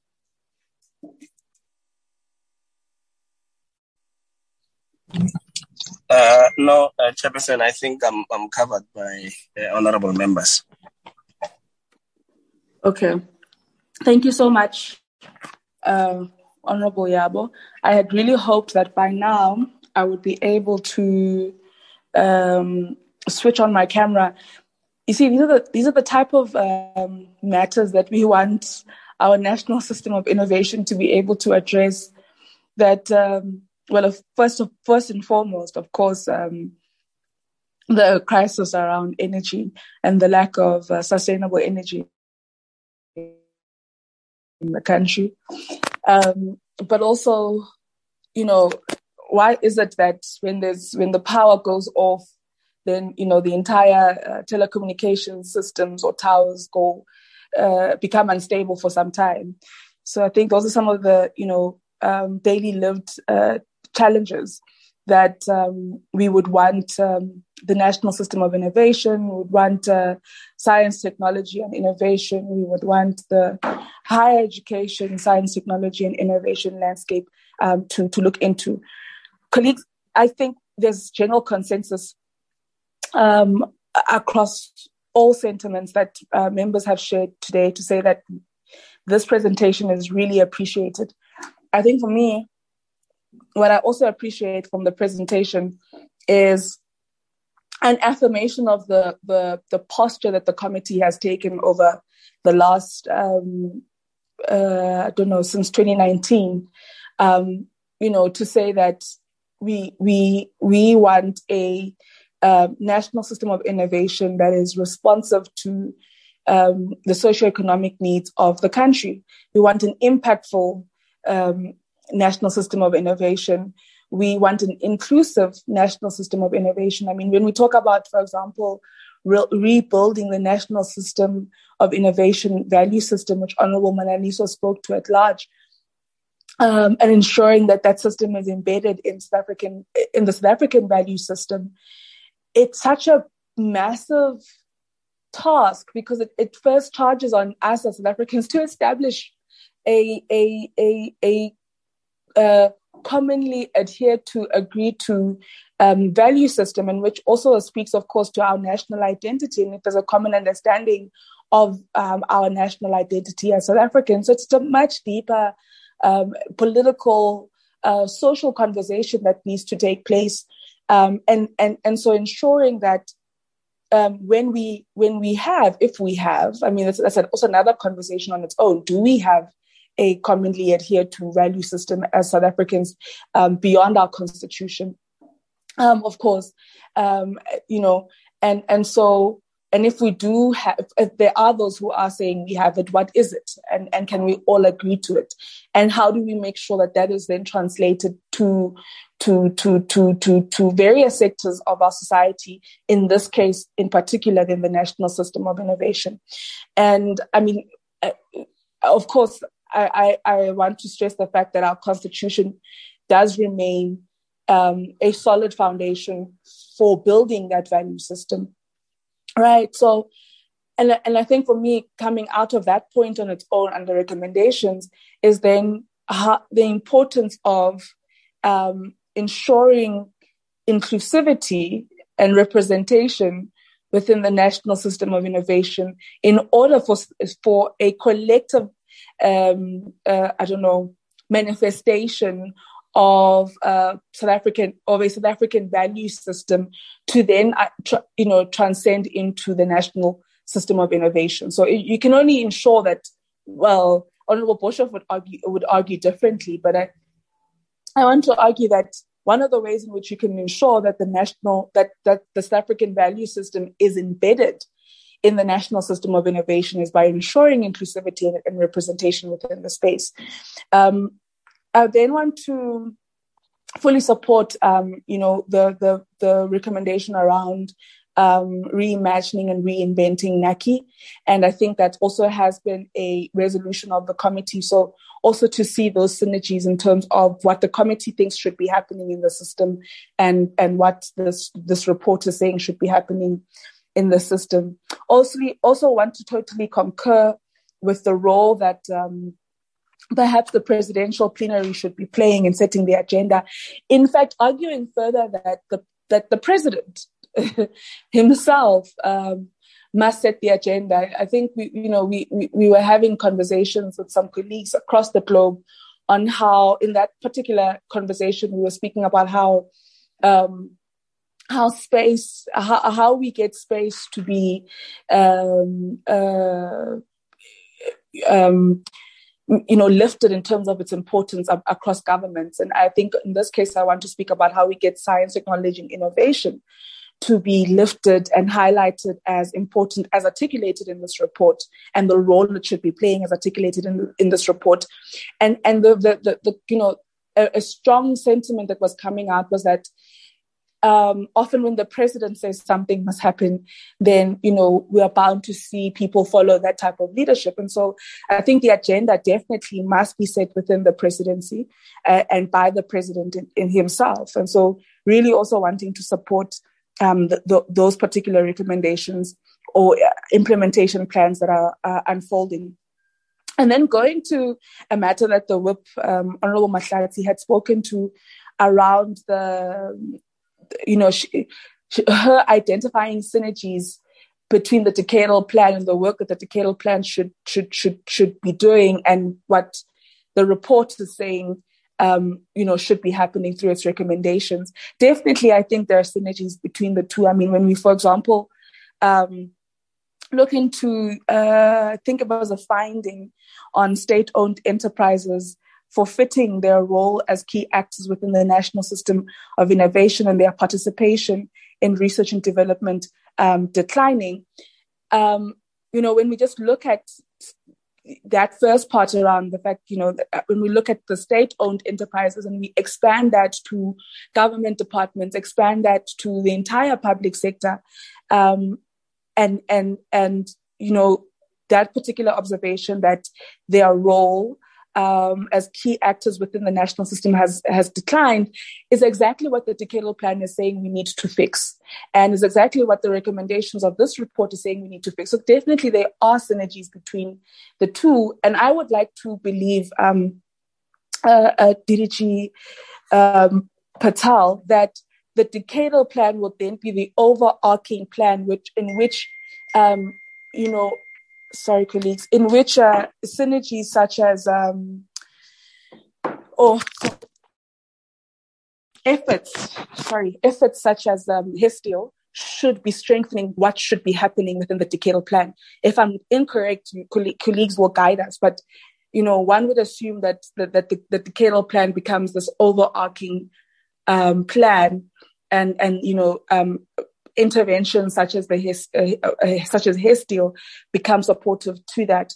But um, colleagues will clarify us because that recording is in progress is very interesting and um, could also could also ensure, like the the whip had mentioned, that we don't um, that we build on the integration that that the decadal plan seeks to achieve and not have these pockets and silos of everyone pulling in different directions, um, which, which, which the HESTIIL report in itself also articulates as a concern. Um, and then I also, of course, also wanting to echo the sentiment um, that uh, you know have been expressed by the whip and uh, Honorable Sibiya around really around the how, you know, and, and just like un- unpacking a bit more on on the how and, and what where we recording stopped. Uh, where we where, where, this report must go. So you know does this report go recording in progress. sits with the dsi does this report get shared across departments? Um, of course we understand the role that the um, presidential plenary would play also but I think we just need to get a sense of the how because really the observations are on point, the recommendations are on point, uh, and we fully agree. Well, let me not say we, but I think there's a there's a general consensus amongst members that we agree um, with with what is being articulated, and so um, it's something that we would the, the recommendations are that of which we would want to see implemented. Um, the the observations are that of which we would want to see addressed. So um, yeah, and then maybe lastly, um, around a synergy that I am seeing between the conversations, honourable members, that we had during our colloquium on institutional autonomy. I'm really seeing synergies um, between you know, concerns that were raised by ourselves as members, by various stakeholders, by um, those who had made submissions, you know, around the role of, of, of higher education, but even going further into, but, and, and of course, these two spaces are not, um, exclusive to one another, right? So there, there, there, there definitely are synergies between the two. Of course, we may want to focus on the, the colloquium may want to look solely at institutional Recording autonomy, stopped. Um, as as as a matter of the actual institutions that that that that allow for a process of teaching and learning and production of knowledge and research and, and development Recording to take in place. progress. But after that, um, you know, there's the, there's the conversation around innovation and the and the commercialization of innovation. So, and that's how it sort of then feeds into into the science space. And and and I and I really think that there there are synergies that we are seeing between the conversations we were having during the institution um, the colloquium on institutional autonomy um, and and what the HESTIIL report is identifying, particularly on what we understand um, the higher education sector, the role that the higher education sector should be playing in addressing um, socioeconomic uh, uh, collisions within our society, in ensuring that we are able to advance um, our socioeconomic development plans, advance the national development plan, and and so um, uh, I, I really think that this report can even aid the type of concerns that we then raise around institutional autonomy. Um, but more, I, I don't think our, our concern, our key concern is on academic freedom, but our key concern is on cooperative governance and being allowed the space to um, be able to influence, for example, the type of research that Recording stopped. uh, students are doing, not to not to hinder uh, academic freedom, but to say, well, this is a concern in the community right now. This is a concern. We don't have water. We don't have electricity. We're trying to have sustainable infrastructure development um, that can um, that can um, sus- that is sustainable beyond any climate change. Um, uh, events beyond any flooding, beyond whatever it may be, are you able to research um, and, and, and help us find solutions that can speak directly to the concerns that we are faced with within various sectors of South Africa now uh, and contribute to the sustainable development of our country. So I think, you know, that's the space that we, we want to be able to influence in our institutions because the, look, the government does fund young people to study. Um, and, and I think that there must be a way for us to benefit as a country in terms of our development from that particular investment that we're making into young people. So, um, really, colleagues, uh, mine, I don't have a lot of questions. Um, I think more than anything, I had uh, I had comments right to to support the the the you know a lot of the observations and recommendations made by by the report. I just want to check in my notes. Um, I think I'll leave it at that for now. And then if there's anything else that is missing, um, then we'll come back to it. But maybe a, a key question um, uh, would be around, you know, really how do we use HESTIIL, the HESTIIL report to to have deeper conversations with um, institutions of higher learning on the role that we want them to be playing. So that's just going back a little to to the conversation around institutional autonomy, right? Um, yeah, how do we get this report there as well, and how do we get um, you know colleagues in that sector to really buy into, particularly vice chancellors and you know DVCs of academia registrars to really buy into the vision that uh, HESTIIL, the HESTIIL report is bringing forth.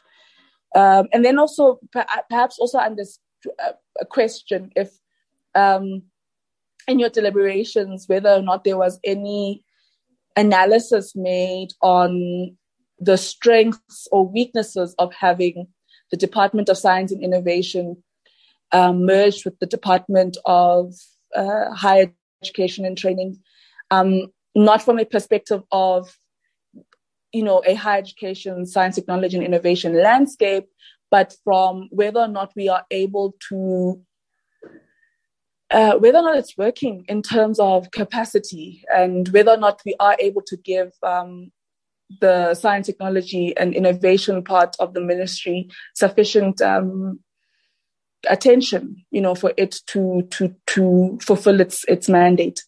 Um, yeah, I think I'll I'll leave it at that for now.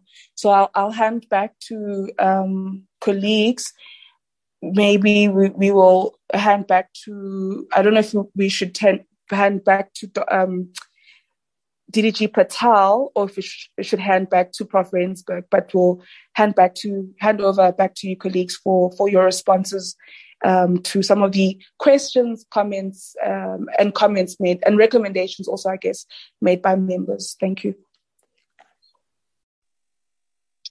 Um, thanks, Honorable Chair, and members for um, a set of very, very useful and insightful comments. Uh, what I wanted to check, uh, Honorable Chair, is how much time do we still have? Recording in progress. Uh, because I'm aware that there's a, a second agenda item that uh, colleagues can uh, uh, that is on the agenda of the portfolio committee. This will just help us with the response. And then in terms of the response, there were responses, there were comments and questions that I think the the review panel can can can address best. And then I will come in on three comments that I thought were kind of re- required a DSI perspective. The first is on uh, the the way in which we will be taking forward the HESTIIL review panel recommendations and then its link with the decadal plan. Uh, I think the second issue uh, that was raised was the uh, recording by, stopped by a number of, of members was DSI's own capacity to implement not just the HESTIIL review, but the decadal plan. And I'll talk to, to, to that issue. Um, and then the recording uh, in progress. Third, third uh, area is on some of the governance arrangements uh, that I will speak to the, the issue of the NACI and the plenary, etc. So I will speak to those issues, but I, I thought, uh, uh, um, um, uh, Prof. Rensburg, that there were questions about the characterization of unhealthy competition, the silo approach between DSI and DHET, and, and, and feel free to comment uh, uh, from your perspective as a, as a panel on this issue of a separate DSI or a merged DSI. Uh, and then there were other issues that uh, um, I've taken notes down, but you can then talk through it, including uh, your own perspectives, a bit more detail on the National Foundation for Research and Innovation, and whether it's feasible, as uh, as, as Dr. Boshoff has highlighted, to to have that uh, as a separate entity or to expand an existing entity like the CSIR. So your inputs on some of those questions would be useful. So I will focus on those three issues that I spoke about, but maybe I can give it over to the to the review panel to pick up on questions that the committee has raised. Prof. Rensburg and other members, uh, if you want to, but uh, maybe Chair, if you can just give us a, a, signal on the amount of time we have for this agenda item so that we can keep our our inputs uh, to the limit. I think if we finish um, by 11.30, we should be fine. Okay. So, Prof. Rensburg, I'll need about 10 minutes uh, so you can then pick up on some of the issues that, that were raised by the committee. Uh, thank you very much, uh, uh, Imraan. Thanks very much, Chair and, and, members of the committee, for these excellent um, insights and, and, inputs that you've shared with us. Um, let me um, just at the outset, before I hand back, uh, hand over to, to my two colleagues, in fact, three colleagues, if they could assist, um, Chair, um, just briefly um, indicate that um, indeed we we were constantly in conversation with the Director, Director General um, about the decadal plan, um, constantly kept informed about that process, um, and from time to time encouraged um, to um, conclude our work so that these could also contribute to giving both shape, um, character, uh, substance, and content to the decadal plan. So, so you're absolutely correct, Chair, to have identified the some of those linkages between the decadal plan and this work.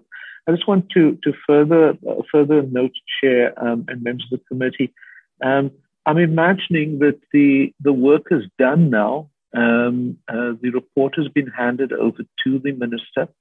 The minister is the executive authority then, who, um, on the advice of the DG and the department, will will make um, a call or decisions um, on the recommendations. Some of these have already been made um, and, and processed or included in the decadal plan by way of example. Um, and, and, obviously, um, to the extent that the minister will have to consult with his uh, cabinet colleagues and the president, that that will also um, occur. I'm imagining, therefore, Chair, as you asked the question, that the that, that I'm imagining the the report as it stands as a useful and a helpful document, a reference document, if you like, uh, a document with which you, uh, all of us, could have an iterative set of conversations um, um, and for that matter, for the individual, for conversations with individual colleagues um, who were members of this panel. I just want to address a couple of issues quickly, Chair, then, and then ask my colleagues if they could, could, could tackle some of the very specific questions. Um, firstly, on the issue of unhealthy competition um, and how do we leverage existing um, resources uh, more effectively, and how can we um, achieve a DSI DHET um, um, collaboration planning uh, mode, so to speak. Um, so, let me illustrate, Chair members of the committee, that what we have seen as we draw attention to in the, to the report and the presentation is that the system took off extremely well. Um, up to about four, five years ago, the system was growing robustly in respect of research publications output. And I emphasize the word research publications output on the one hand, and then on the other hand, research masters output and PhD um, uh, dissertation outputs. And the reason for, in part for, or in large for this spike, um, sustained spike, if you like, um, over a, a 15 to 20 year period was the growth in the research development grant that was particularly available to universities who still produce over 80% of the publications um, output as we speak. Um, the question that we ask ourselves is is it not time to review that incentive? Um, because in part, um, the cynical approach should be to look at this publication output, PhD output, research master's output, and say, actually, uh, what we're seeing here um, is a, or what we had seen up to a point um, four years ago, uh, phenomenal growth funded through the research development grant. Um, uh, um, I'm going to be, I guess, pretty blunt, Chair, members of the committee, um, having been in operating in that space myself. Um, research outputs, whether publications, research masters, or PhDs, seem to have become ends in themselves. Uh, back to a point that you and a number of the members of the portfolio committee have raised here this morning um, about the the, the, the substantive contribution of these research masters, PhDs, and publications output. So we've, we've seen it spike over a sustained period of time. It's now leveled off. Um, has this actually contributed in any manner um, to um, addressing um, the issues that we face from a social, um, economic, and political point of view? Um, what we are saying in this review is that it is time to, to do a check. It is time to perhaps now begin to say that that research development grant, which has until now enabled this, this, this growth and this plateau to be reached, although as we point out, the plateau puts us uh, behind Egypt in another year or two and has already put us behind some of the key peers um, in the industrializing developing world. And what we are saying is that there is immense opportunity with that research development grant to focus the, the, the effort. Um, uh, so, for example, a pragmatic approach might well be to say that we would support um, 50, we would still take 50% of the research development grant in order to support generalized research. But that we would take 50%, uh, the remaining 50% of that grant now to fund specific activities. And this would have to see the DSI and DHET work together if we were to go down that route by way of example. So what are the areas we would want to drive? We would want to drive the, the four missions or five missions um, that will uh, come out of the decadal plan. Uh, we've signaled some of these, uh, four of these um, in our work. Um, and then secondly, it could stimulate the innovation commercialization links of research. So we could say um, we are now also looking for research publications in these four um, societal grand challenge areas uh, that also have clear links to innovation and commercialization. So I'm just using that as a very specific example uh, that we can use bring the NRF into the room with its um, uh, resource envelope, bring the DHET with its research development grant envelope. And the question is whether we can't grow that by uh, taking some other grants um, um, to, to up this 1.3 billion rands research development grant, perhaps to a higher level, um, and then have the the two departments with some of the key um, institutions sit down and begin to challenge themselves about driving a focus on the societal grand challenges, driving a focus on research, innovation, commercialization links of the research. So, so I'm, I'm, I'm hoping that that, have, that helps Chair to, to, to perhaps situate um, the, DH, uh, the, the DHET and the DSI and how they can work together in a planned manner um, to utilize the existing uh, resource envelopes um, to achieve uh, these goals that we have. Um, we obviously also draw attention, Chair and committee members, to the importance of growing the research capacity base, meaning the number of um, full-time researchers and postdoc fellows. Uh, and this uh, clearly would also then become part of that conversation um, um, as well. So I'm hoping that that also helps to illustrate how you can how you can pragmatically attend to the issue of institutional autonomy and academic freedom to undertake research. Um, uh, but nonetheless, the state grant has worked well. That's the research development grant. Um, it is now time, in our opinion, to focus it um, in very specific manners. Uh, with your permission, Chair, if I could perhaps then ask um, Ms. Pyoos if she could tackle the issue of how we understand research councils not, certainly not uh, Honorable Boshoff in in the same manner as the CSIR. We think of fields of knowledge, fields of um, uh, of, of, of, work.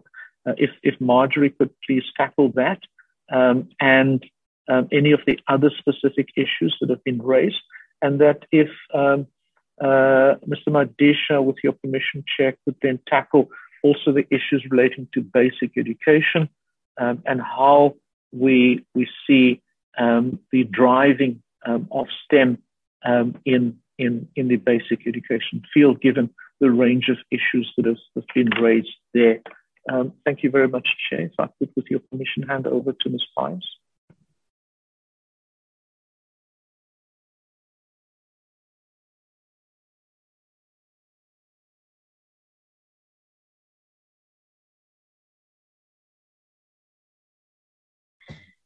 Sorry, Chair, I've just had a bit of difficulty with the muting. Um, and, and thank you for this opportunity. Um, what we have found in terms of the environmental sciences, the marine and Antarctic research, is that you've got pockets of excellence and, and quite major programs uh, running through the NRF, running through uh, the CSIR, uh, some at SANBI, and, and in, in some cases, at particular universities, whether it is your, your Stellenbosch University or your uh, um, KwaZulu Natal, uh, University of KwaZulu Natal. The problem is it's pockets of excellence. And our comments earlier on about fragmentation, about competing for resources, uh, it means that you, you find you can't optimize uh, you can't expand the program in the right directions because whoever gets the resources is driving their particular agenda. And their degree of influence, this is where the political economy comes in. The degree of influence can shape where, where the science is happening. Uh, we've argued that in the environmental uh, uh climate change agenda, as well as energy security issues, as well as water security issues. There is so much that is critical to our developmental needs that we need a consolidated position. We need to rather look at the science and to look at the technologies and see how we get one South African effort underway. We get much more of a focus. And this in the past has been done through setting up national institutes, setting up research councils, so that they drive a particular national agenda. It's not internal organizations fighting for limited resources. What is more critical is that with such a consolidation, you then are able to drive up human capital. You're able to much more easily grow a stronger base of research capacity. You are able to make a better case for resources for the kind of infrastructure that that research needs. Because it's not one institution competing against another institution for the resources in a particular field. There's a national agenda, there's a national research council, and it then has the mandate to secure that sector and to expand and grow it. Um, I hope I'm making sense on that one. And um, we, we, believe that uh, uh, some of the, the, the, the nuances that were coming from the well, I believe coming from the portfolio committee about not wanting to rob Peter to pay Paul. This is what we'd actually, in, in effect, be doing if we had a consolidated uh, uh, position in this climate centric uh, uh, period. Thank you, Chair.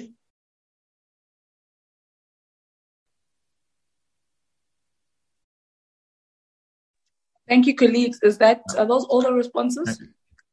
Um, I, I still have a response. Um, thanks, Chair. Um, I, I think just um, on, on the question that Prof. Rensburg uh, had asked me um, with respect to the basic education.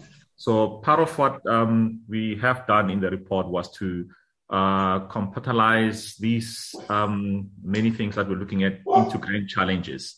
And one of the consideration was to look at um, an area where we look at where basic education comes in terms of uh, its relationship with um, science and innovation or as part of the um, HESTIIL uh, um, uh, landscape.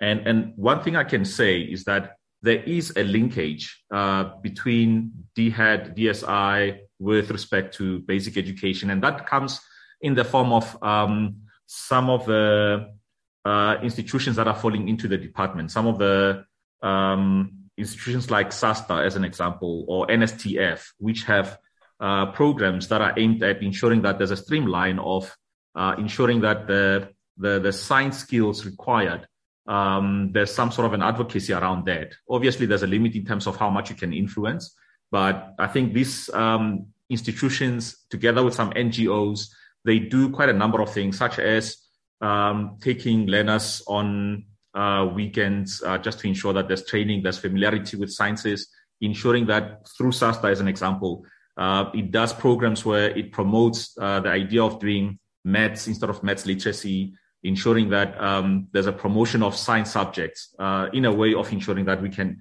improve on the pipeline of uh, learners who are coming through to higher education. So there are linkages. That they obviously can be strengthened and more can be done but there are linkages as far as this institutional landscape looks like.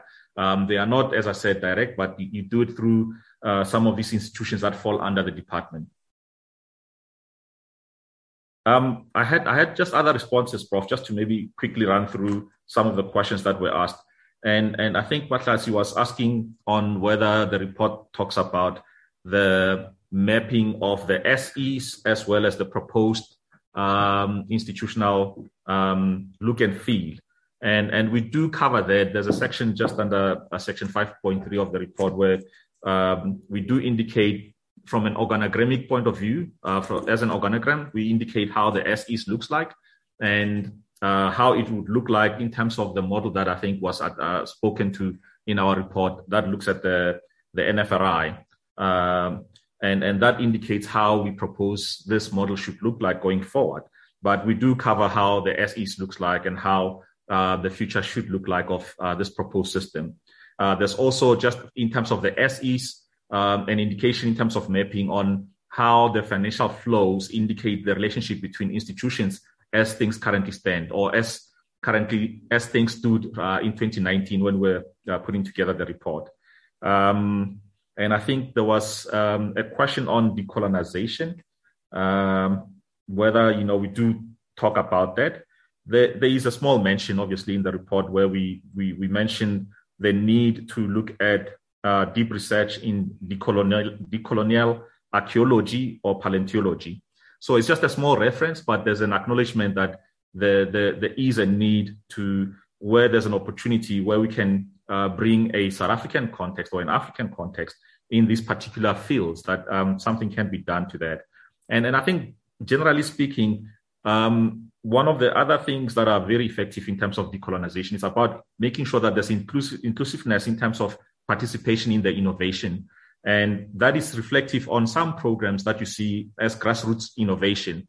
And I think you do have several organizations. I think TIA does have something of the sort. Uh, Innovation Hub, as an example, has something of the sort that is uh, putting a lot of focus on grassroots innovation. And these are small measures. Uh, again, they can be strengthened and more can be done in order to ensure that um, we get more impact uh, to communities uh, or to the society at large. I think I'll, I'll stop at that, uh, Prof, and, and maybe allow other colleagues to uh, to have a say. Thanks. Uh, th- thanks very much, Chair. Um, I know that one of our colleagues um, is Chief Director now in the department. I'm not sure if he would want to add anything at, at this point, uh, Sibusiso Manzini. No, th- th- thank you, Chair. Um, maybe just to underline, um, you know, some of the inputs that have been made uh, by by colleagues. Uh, firstly, let me just say that we we appreciate the questions and the the discussion, the thinking aloud, you know, from from you, and the and the, the rest of the members of the portfolio uh, uh committee. In relation to um, you know, indigenous knowledge and technologies, and the whole issue of decolonization and inclusivity. Maybe, you know, thinking about the role of, of basic education. At basic education level, and, and, and a few members touched on, on, on that, certainly the foundational skills um, um, at that level are set, um, you know, through the, the, the, the curricula. But also in relation to this, this, this um, report, this is where the values, the important values that all our citizens need to, to, to have in order to thrive and develop in this country have to be inculcated at that level. And so basic education is, is instrumental in the realization of the changes that we would like we would like to see. We would like to see a more intense um, focus of, of um, um, primary and secondary schools in, in relation to, to the building and the practice of, of values. And when we talk about worldviews such as Ubuntu, we are actually um, embarking in a way on decolonization because these are timeless ways of living, of living together.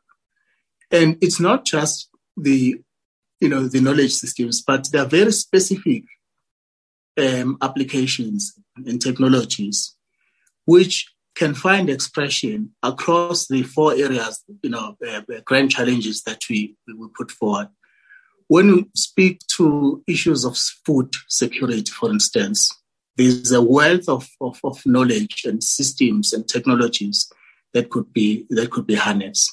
When it comes to, to climate, uh, climate change, environmental sustainability, uh, you know, living together um, with other um, uh, uh species, animal species and plant species, there's a whole um, uh, wealth of of values, of knowledge systems, of technologies, of applications that could um, that could be uh, harnessed uh, there. And as we do that, the decolonization finds expression, expression not not not by way of just signaling, signaling or rhetoric, but in real, in real terms, in real ways that are rooted in the in the kind of of of um, of, of questions that you ask. For instance, when you talk about inclusive innovation,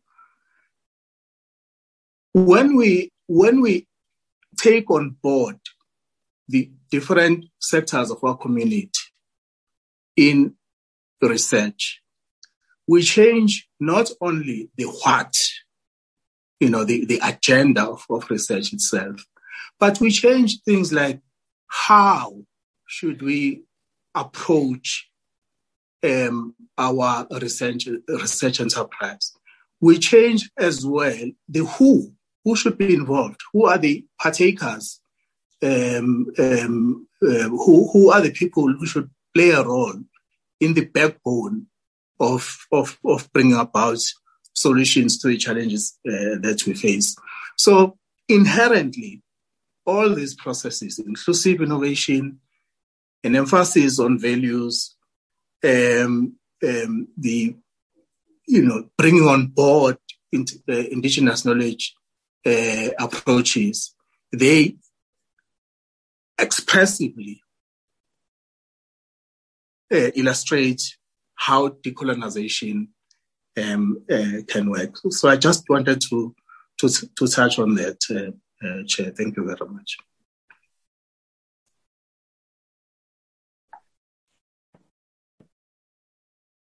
Uh, Chair, thanks very much. Um, I just want to, to end off, uh, apologies, a little footnote quickly on the DSI DHE um, collaboration again, just to, to, to highlight that DSI is responsible for the tax incentives on the one hand, and also for significant investment flows, for example, into research chairs and centers of excellence um, via the National Research Foundation.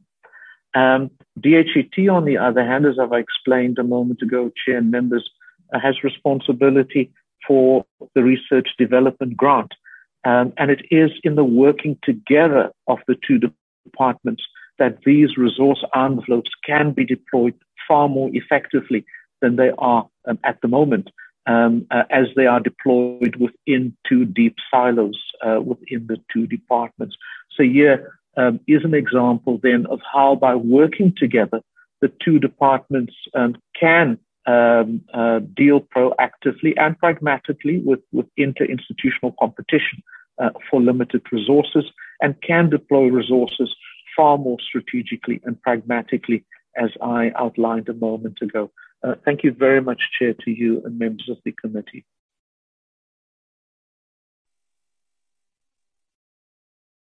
Thank you very much, Prof. Rensburg. Um, can I check if uh, DDG Patel, you would like to come in still?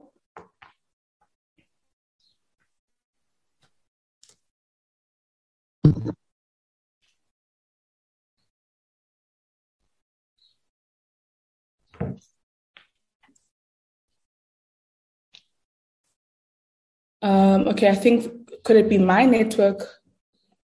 but I'm not hearing DDG Patel. Um, sorry, I,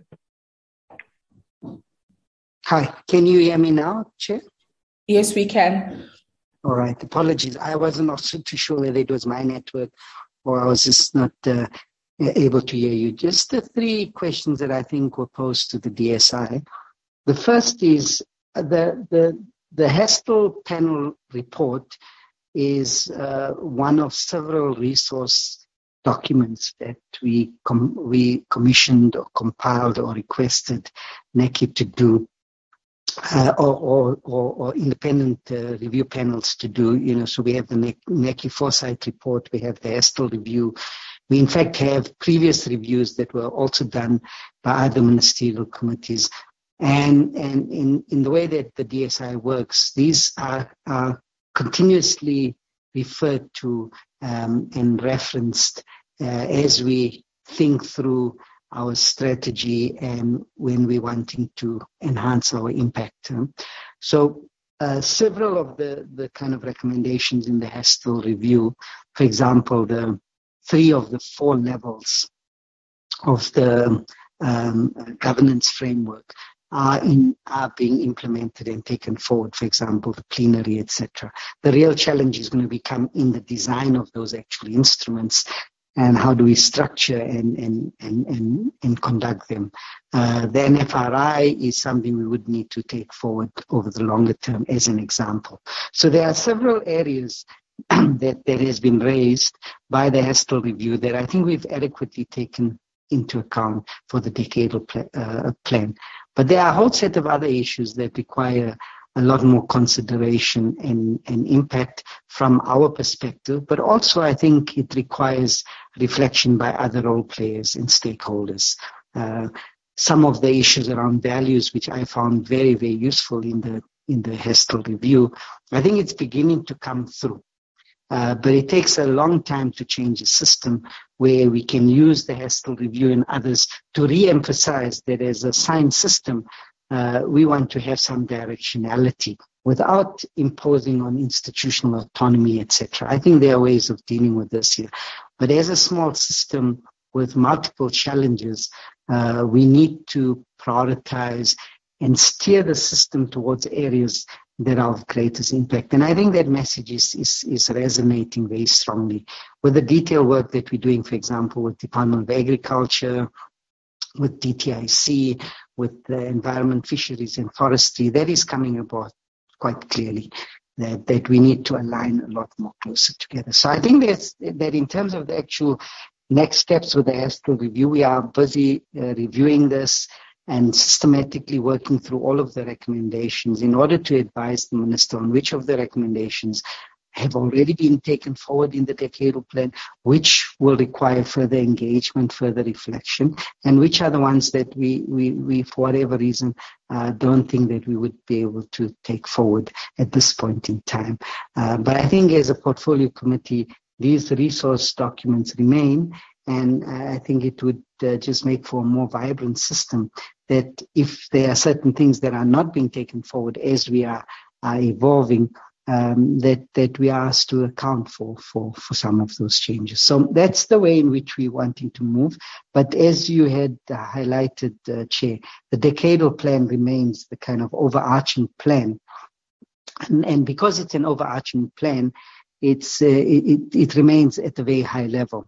Uh, we will complement that high level plan by either developing new strategies or plan or by amending existing strategies and plans. For example, um, I've already started discussing, in fact, with Dr. Manzini and others, how is it that we take forward some of this new philosophy of the decadal plan and interface that into our science engagement strategy. So we have a science engagement strategy. We think that it can help us. If we need to tweak that strategy, we would. So the, the decadal plan remains the overarching plan.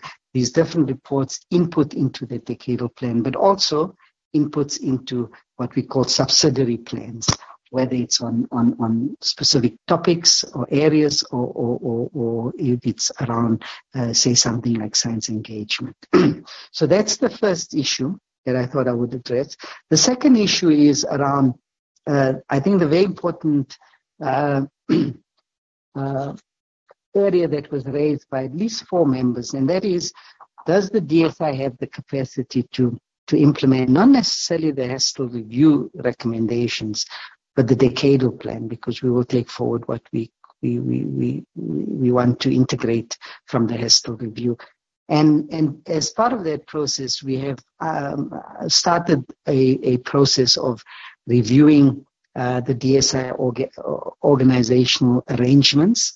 And this is not only internally in terms of how we structured and whether we have the right uh, units. So, for example, one of the things that has come up is is the uh, both in the decadal plan consultations with with uh, stakeholders, but also with the HESTIIL review, is the need to to uh, get the state-owned entities back to that developmental role that they played before.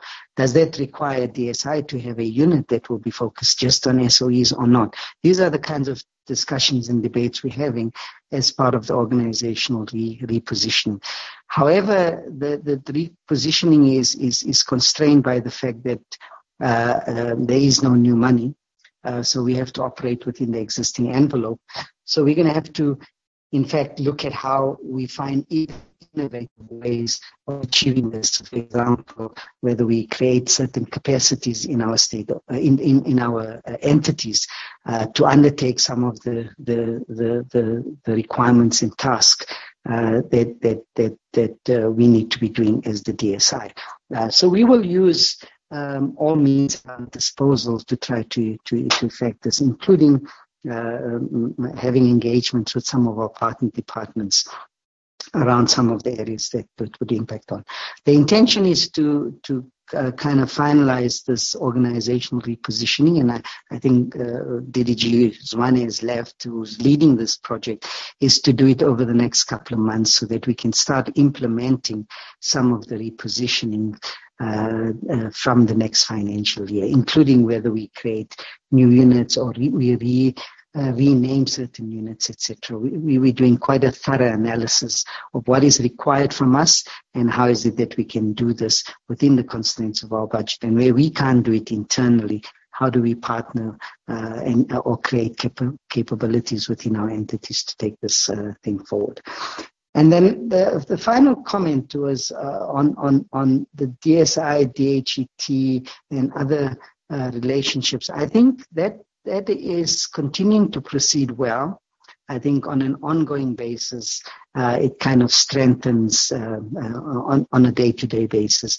I think some of the proposal that, that Prof. van Rensburg raised about finalizing these instruments, we are looking at this, uh, for example, on, on other areas like uh, strengthening capabilities at historically disadvantaged institutions. The DSI is uh, working uh, within the context of the Sibusiso Bengu development program to then see how best we interface some of our, our interventions and initiatives. So that's an ongoing journey that we would continue.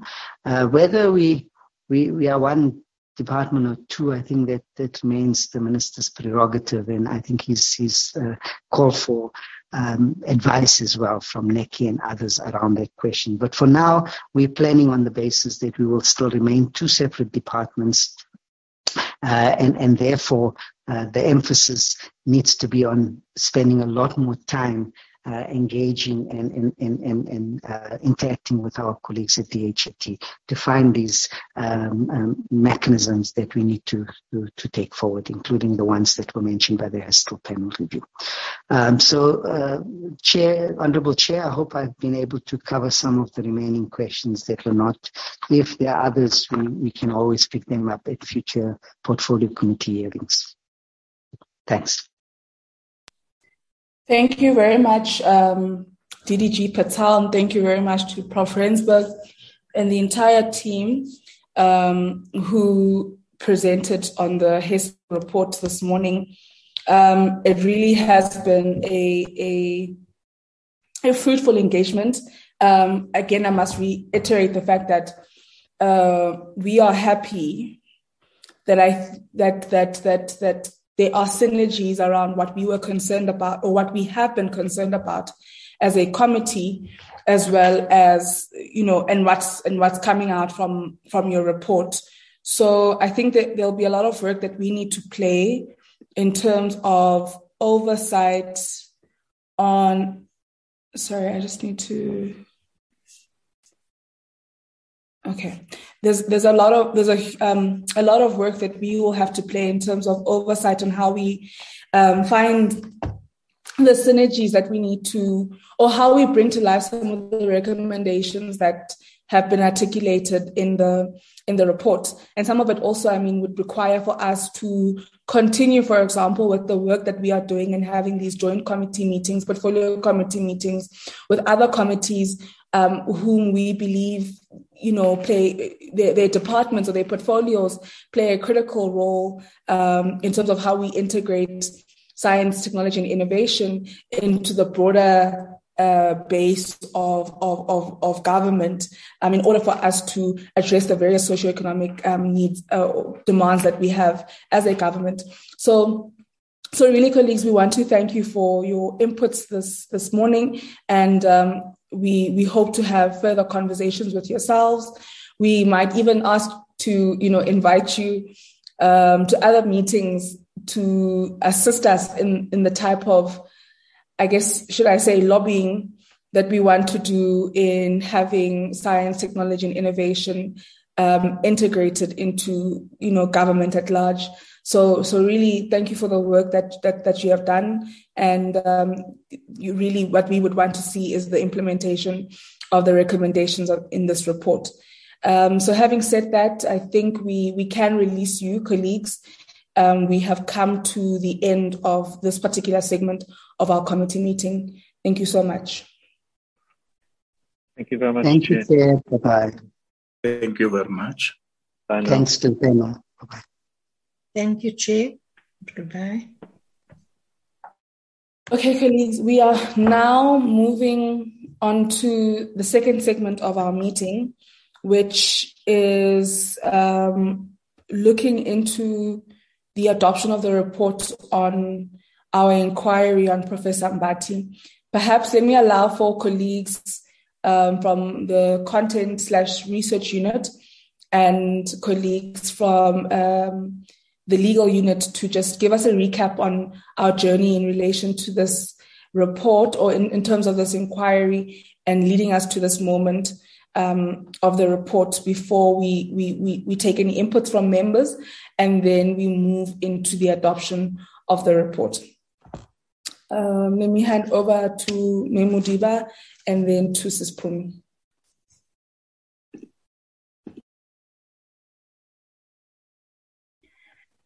Good morning, Chair and members. Um, Honorable Litsi. um, um, need... yeah, I think that should be fine. Okay. Thank you, Chairperson. Thank you, honorable members. Sure. No, wait, um, before, before we start, what's wrong? What did Honorable Tsia do now? He needed, she needed your help with the IT stuff. oh, oh, okay. Agar network is uh, playing with me, so it keeps cutting me off. I heard Honorable Litsia, you, what have I done now? no, she came all right. She came all right. I wanted your skills, Honorable Litsi. Thank you, Honorable Chair and Honorable members. Uh, this is just to take you through a, a, short journey of why we are where we are today.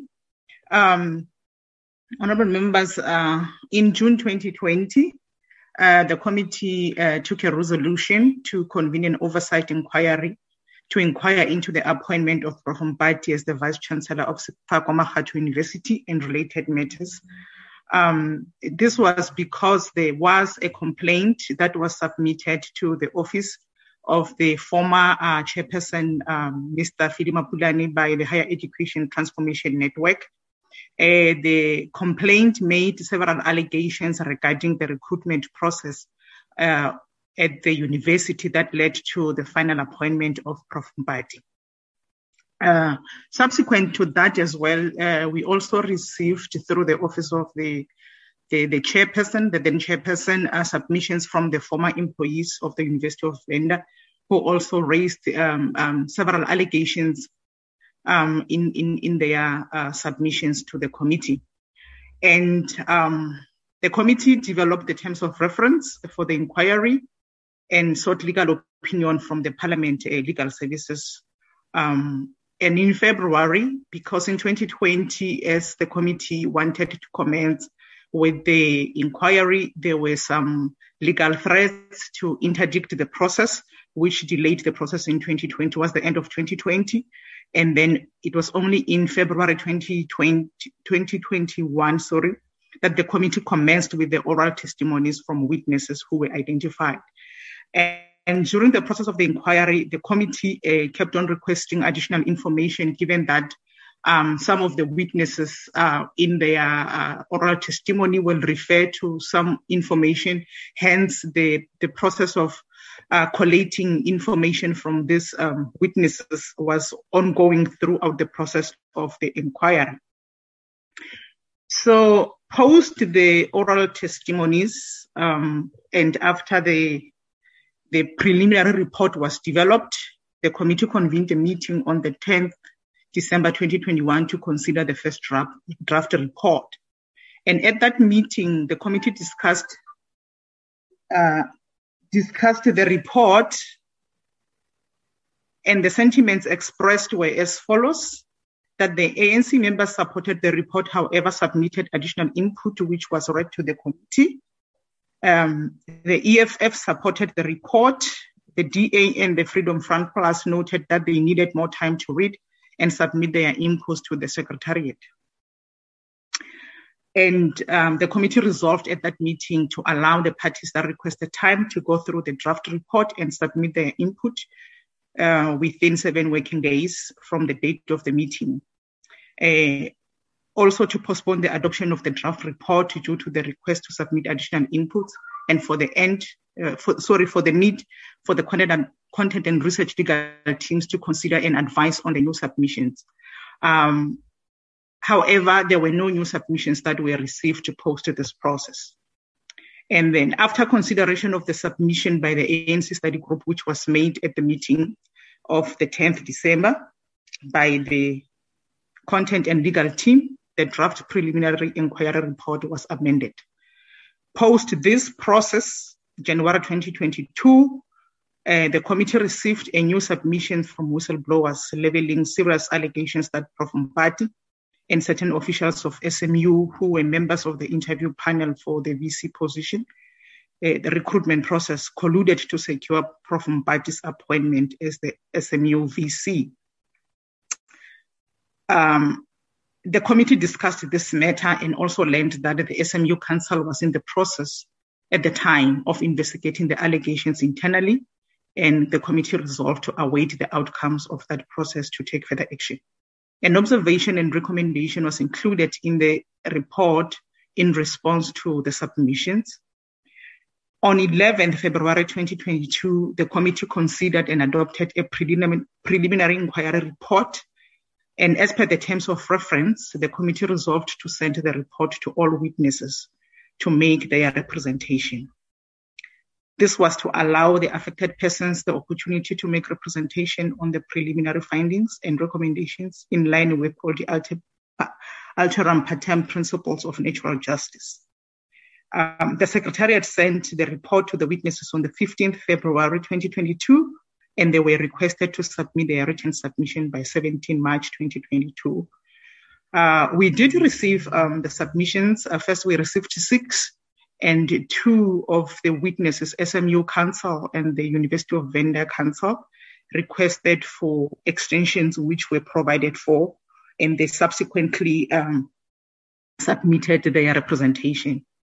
And then on the 20 May 2022, the support team and legal team presented a summary of written representations to the committee, which highlighted areas of discontent and consensus on the findings and recommendations from those witness statements. The team also presented general observations such as lack of access to evidence by other witnesses and recommendations, and also areas where um, they raised issues with regard to the stronger language, language that we used um, in terms of the findings relating to other parties while we were using a softer approach when it comes to others. The team was mandated by the committee to consider the representation and amend the draft report in light of the new evidence submitted and also areas of concern. Post the meeting of the 20th May 2022, the team met um, twice, both a legal and support team, uh, to further engage on, on those issues that were raised and the evidence that was, new evidence that was presented. And we amended the report where necessary. In terms of the new submission, um, as I indicated that we made an observation and also a recommendation in the preliminary draft report. Uh, we subsequently also received a communication indicating the outcomes of the investigation uh, by SMU Council with regard to, to the new submissions. Um, in light of that, this is a new recommendations to the report that we hope the committee will uh, consider and adopt. We are recommending that the committee noted continued submissions by the whistleblowers leveling serious allegations against Prof. Mbati and certain officials of the SMU pertaining to the alleged irregular involvement in the appointment process of Prof. Mbati as the VC of SMU. The committee knows that the SMU Council has instituted an investigation into the allegation and noting the receipt of correspondence regarding the findings following the investigation. Uh, 5.4.3.2, we propose that to add this that notwithstanding the above, the committee recommends that an independent investigation be conducted into the allegations. The committee is deeply concerned about allegations of fraud by the purported deponents to the affidavit. In light of the contradictory information received and the shroud of uncertainty surrounding this particular aspect, the committee is uncertain as to whether there is any merit in the allegations referred to above or there are misrepresentations. The committee therefore requests that a charge of fraud be brought by SMU against those who falsified the withdrawn statements where it must be reported that fraud was committed so that the South African police services can interrogate the veracity of the charges and all parties involved in order to investigate the matter fully and report to the committee as to the findings. SMU must report to the committee and give the case numbers immediately once the matters are reported to the SAPS. I hereby submit, Chair. Thank you. I'm Thank not you. sure if my colleagues uh, have something to add to this.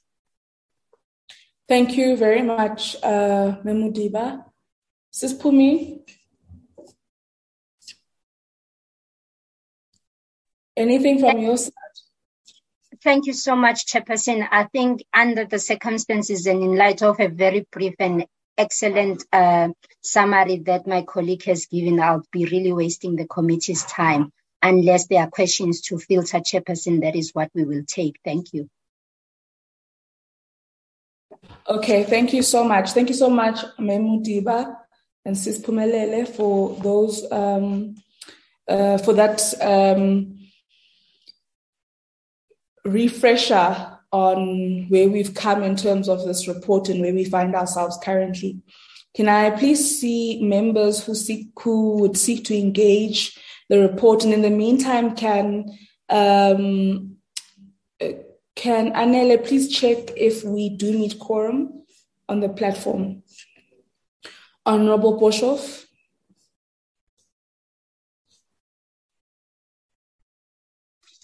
Honorable Chair, thank you very much um, for uh, for the presentation and uh, everything that goes with it. Beginning, I thought maybe I was missing something. Isn't there maybe some internal clash within the ANC which I don't understand and don't even perceive and anything that's going on here and then one uh, you know make judgments on uh, face value and afterwards you you feel like a little bit of a fool but I think that we've gone through a whole long process with this, and uh, I think that uh, you know I would give my support to this report, and uh, with thanks to all the people who worked very hard on it. And I think it was a very lengthy process in which the previous uh, chair uh, invested a lot of emotional energy, if I may uh, say so, uh, and and which with which we, you proceeded, and uh, I would um, remain with just saying that. Thank you, chair.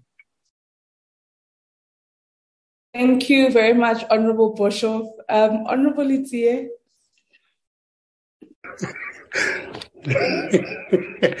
no, thank you very much, Chair.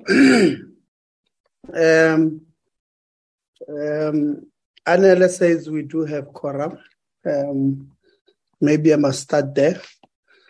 But secondly, maybe clarify Honorable Boshoff that um, there's no internal squabbles um, within the, the ruling party. We, we don't have those things. It's media and people who believe those things exist. We, we don't have, honestly speaking. um, Chair, maybe let me welcome the report um,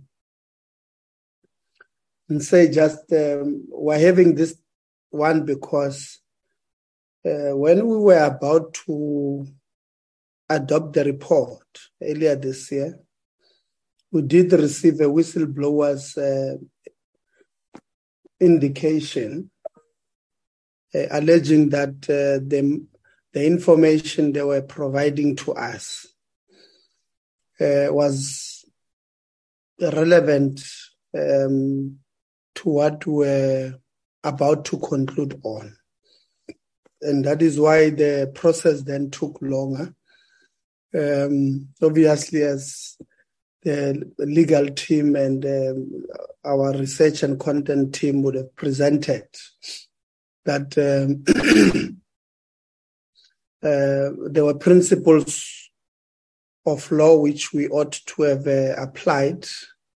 Uh, the principle of Audi as one. Um, and therefore, we could not conclude when new information had just come uh, come in. Subsequent to that, chairperson, uh, and this is what uh, Memam Pak was talking about. Uh, we had um,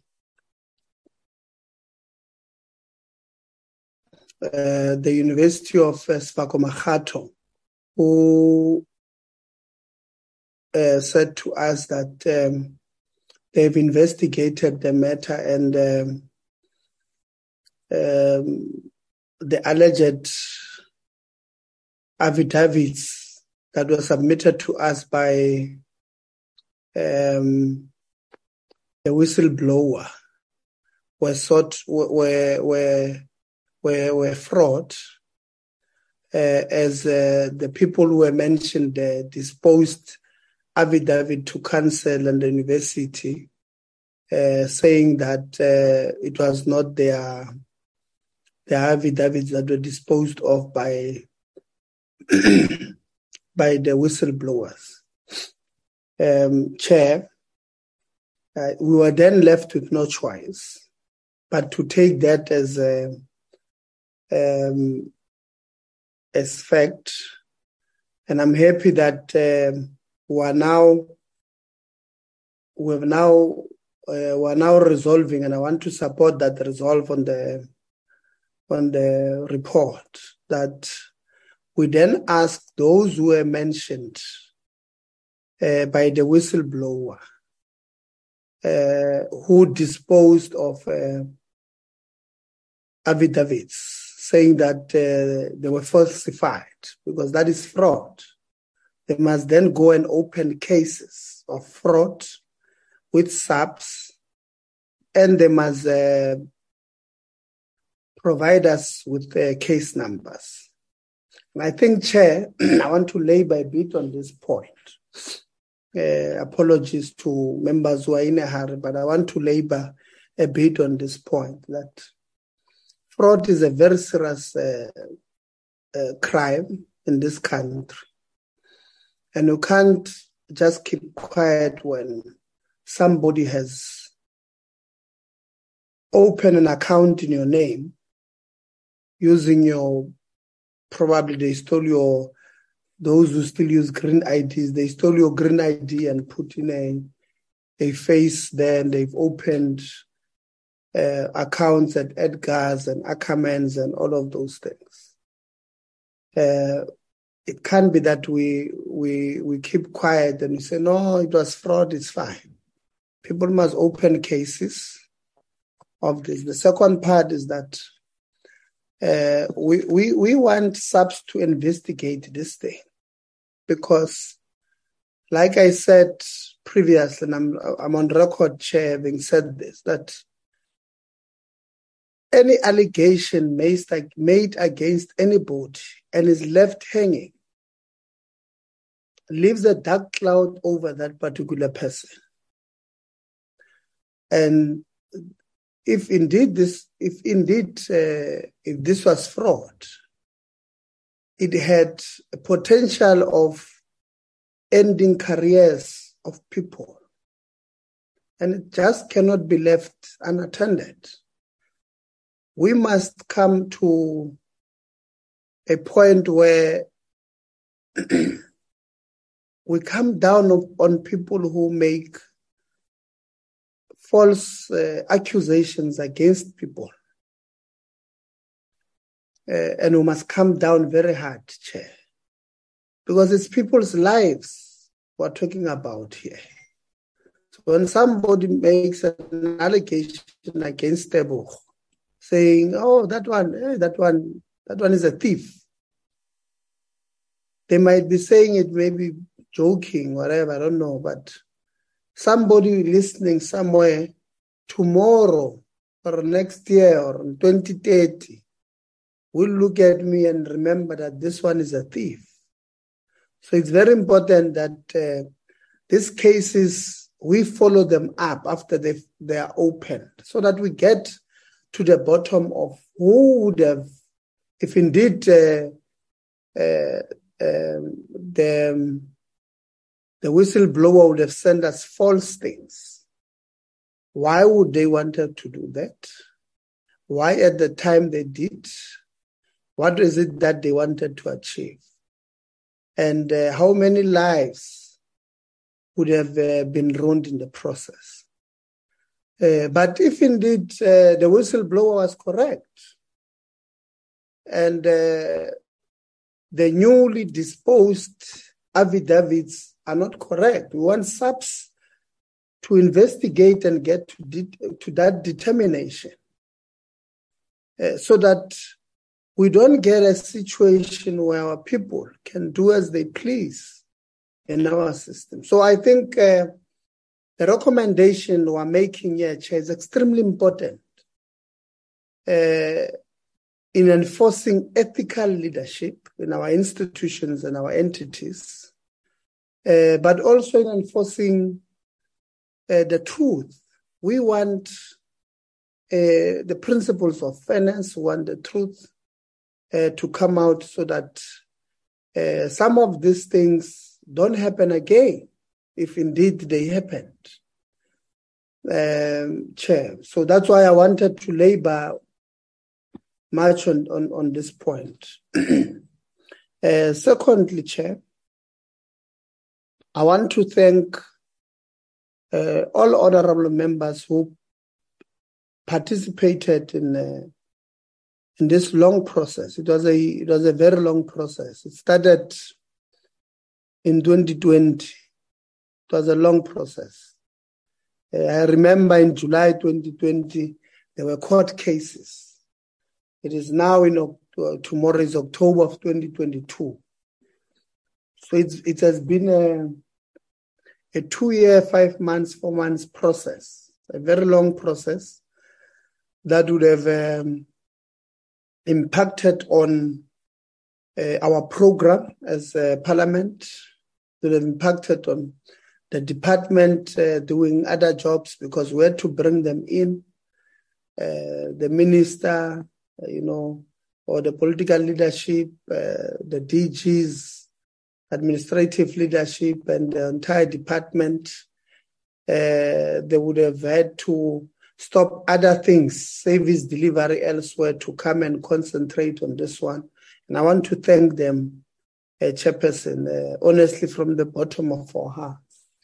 I think, Chairperson, this uh, process uh, has helped the sector understand certain things, especially in terms of uh, the university statutes elsewhere you would know that uh, uh, this process itself has helped um, some universities to understand uh, the gaps in their university statutes. And we are grateful that uh, other universities can then learn.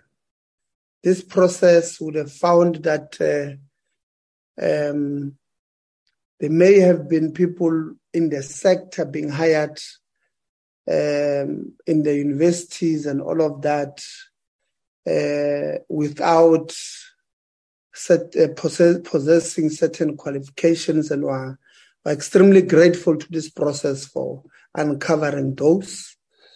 Uh, this process, uh, Chairperson, has, you know, has helped the sector. I, I, at least myself, I know it has helped me to understand a little bit of uh, of law because uh, I have not uh, studied law as yet, but you know I've only studied basic ones. But I think it has helped me to understand uh, certain things, and that is why I want to, from the bottom of my heart, thank the Parliament's legal team for doing everything they've done for us, uh, taking us through the legal uh, issues uh, uh where we wanted to be aggressive, uh, guiding us that our bill uh, don't don't that one is doesn't make sense. I mean, Honorable Ananiso likes talking about it. Right? Process process I put it to you, you know.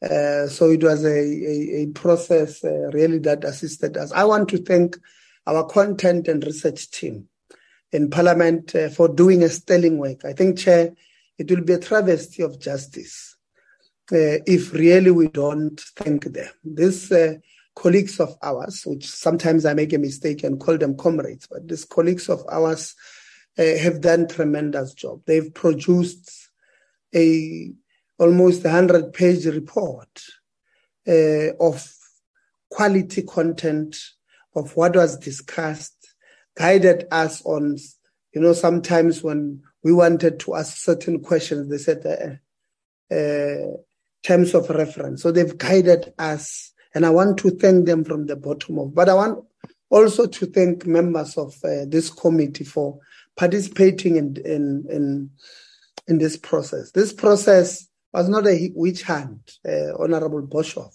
It was a process to try and help the sector.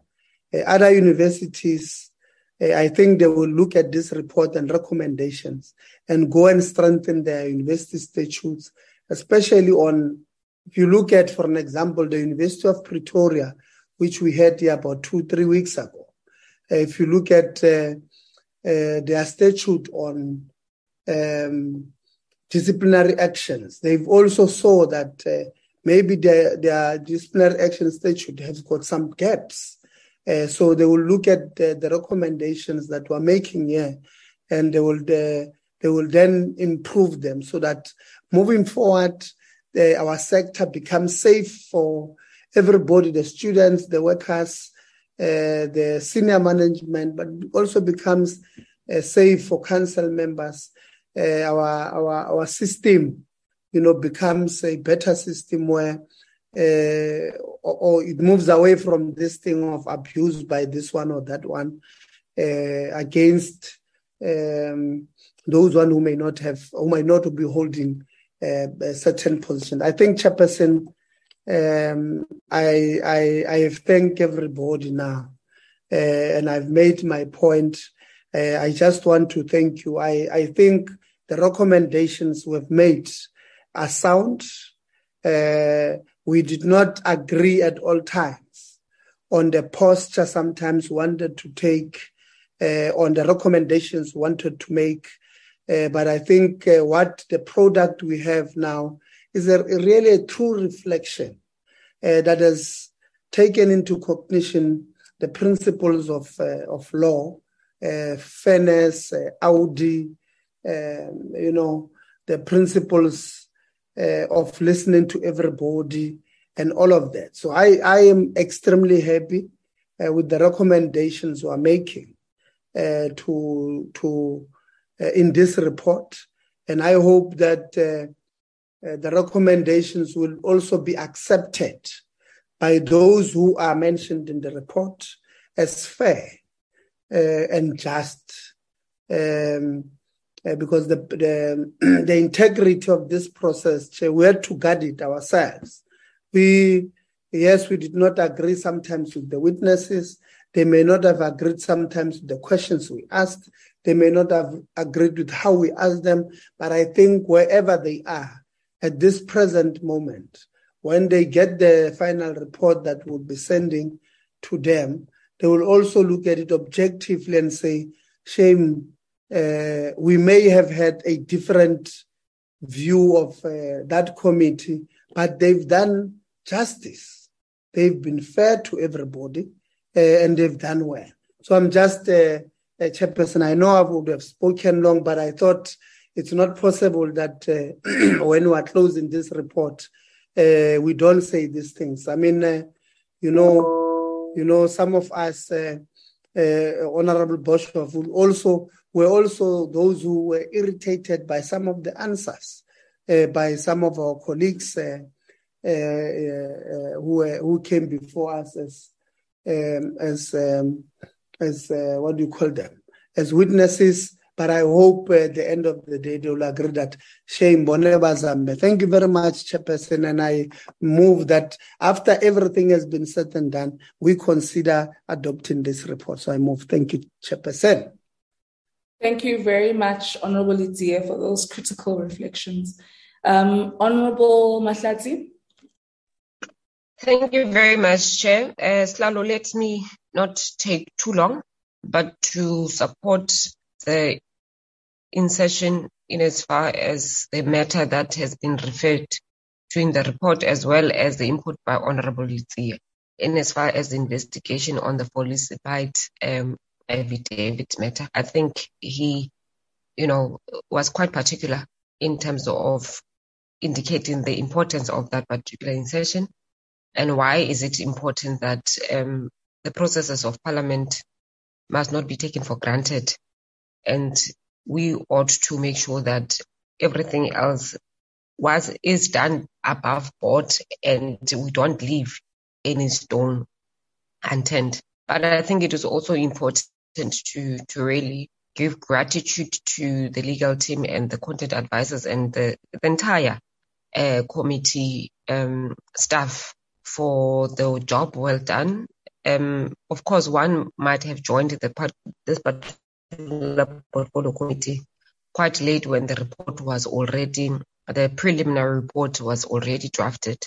But one must indicate that um, the process undertaken by this particular portfolio committee, which we are members of, is one of its kind. Uh, one is informed that we are the very first committee to really undergo this particular process besides having an ad hoc committee. Therefore, we have set a tone as a portfolio committee to the, to Parliament itself, but also to the institutions that were involved in the process, but also, which is quite important, the outcome of this process has also made some dent in the entire sector inclusive of the legislation itself. Because part of the discussion during the deliberations on the report was around the fiduciary duties of councils, which there was general consensus amongst uh, members of the portfolio committee that we ought to look at uh, the Higher Education Act to make sure that, you know, members of councils do not become the referees and players and are unable to be held accountable on their actions based on the current legislation, given that they are not, um, the fiduciary duties are not applicable to them. So it, it has been a, quite a, a lengthy process, but I think it was also important to make mention of the former chair, Honorable Mapulane, in the process that when this process started, he was part of the committee and he led um, from the front as a chair of the committee.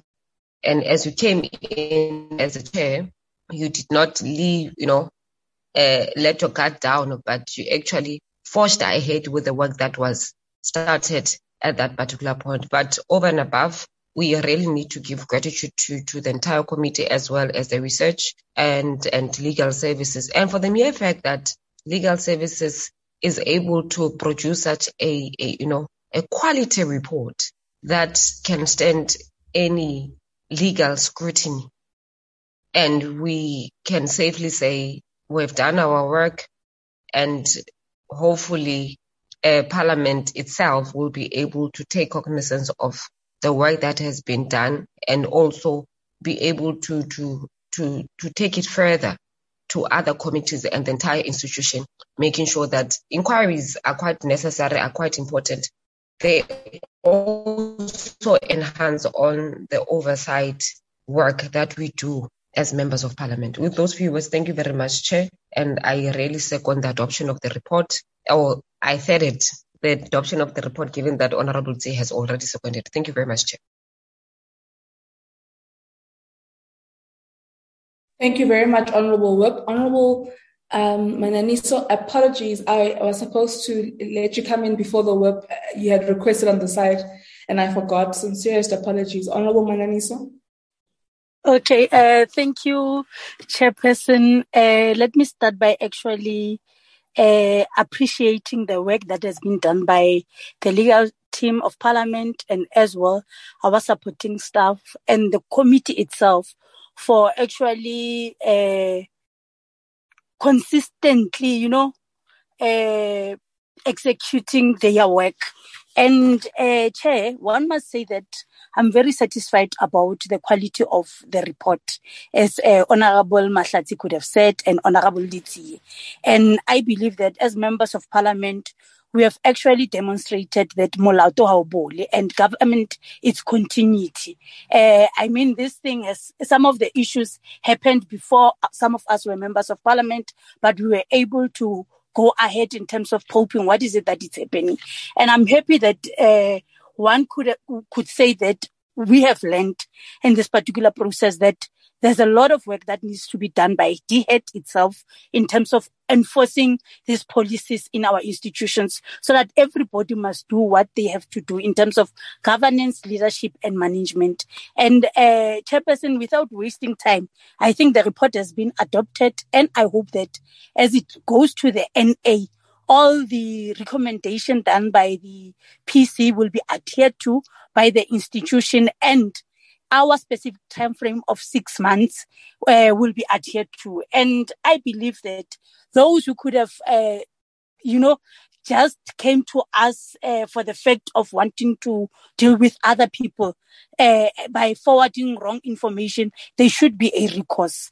And I'm happy that this particular report actually it doesn't satisfy uh, other witnesses that came before us, and it really shows that in the process all of us as the PC, we applied the, you know, fairness approach and we are not biased to everybody. And one would want to say that, uh, Tim, we must continue actually probing such matters in all these institutions. As uh, one has alluded that uh, issues of this magnitude, they, they are small, but they would create bigger problems for our institutions. So uh, I'm happy, Chairperson, that today at least uh, we are, we have adopted this particular report and uh, things must must be done as supposed to in in our institutions. And we have learned that as well that chapter 9 institutions uh, uh, interventions in these particular institutions, it is important. And we hope that most of the people, most of the institutions could have learned in terms of what is it that they can get as assistance or intervention from our chapter nine institution in dealing with other issues that they feel that they need mediation or, or intervention on. So I thank you as the team that you have actually excellently uh, done the work that we were supposed to do per the constitution as mandated as members of parliament. Thank you. Thank you very much, Honorable uh, Mananiso. Absolutely important that um, we follow up on the recommendations and, you know, everyone um, abides to what the recommendations articulate, the timeframes that have been set there. Um, absolutely important. And I see Honorable Sibiya on the on the chat has also really thanked colleagues and members for their work and contributions towards this process um, uh, and, and appreciating the recommendations and guidance that was given to us through the um, through the through the support of the legal team and of the research unit. So really, colleagues, thank you so much to to all of you. I, I don't want to Angfungui Mosha, I mean, from Honorable Letsie, really emphasizing, um, you know, the the thought process that has gone into some of these recommendations, um, and and really emphasizing the the, the newest ad- amendment to the recommendations in relation to. I think someone's mic is still open. Can we mute Honorable Mananiso's device, please? Okay.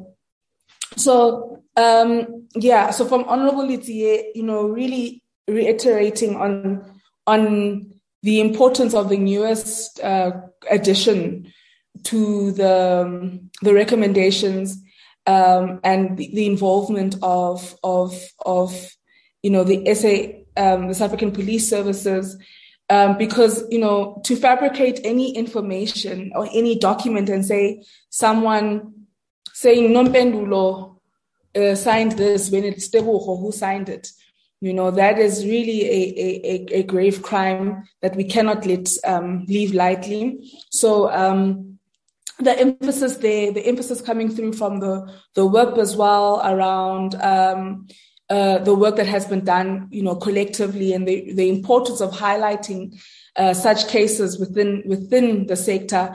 And really, colleagues, all of us, uh, including Honorable Boshoff, emphasizing the importance of the work we are doing in trying to identify the gaps and the shortfalls within the sector, um, within institutions, and how we then strengthen it. And I mean, I think already when we look at our interactions that we've been having with the CGE, they, they, they, there already are strides that we are making in trying to remedy uh, some of the uh, challenges and shortcomings of, of, of, policies within our institutions um, with, from a departmental level um, as well. So, um, you know, and also whatever we, we may have been lifted through this particular inquiry that looks that looks specifically at SMU and Univen are matters that don't only even uh, pertain to the university program, but even the TVET program.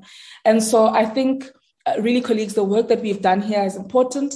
And, um, uh, you know, we really must appreciate the uh, Honorable Letsie, um, saying he would not sign uh, something on my behalf um, without my permission or fabricate that particular information. Um, noted, Honorable Letsie. But um, yes, colleagues, um, we, we, we, it would be very important for us to monitor the implementation that has come through from the recommendations of this inquiry and really want to thank all of you for your support, particularly colleagues from legal. Um, I think, I don't know in how many MANCO meetings where one said, oh, I have absolutely no um, history in uh, the legal fraternity um, and you know colleagues really playing a really uh, supportive role in that regard. Of course, I, I, also do think from a legal perspective and um, from the research unit to the content team, there, there are reflections that may not necessarily be added to this inquiry, but that we do have to make in terms of with how in supportive the, the system or ecosystem of parliament is for work of this nature.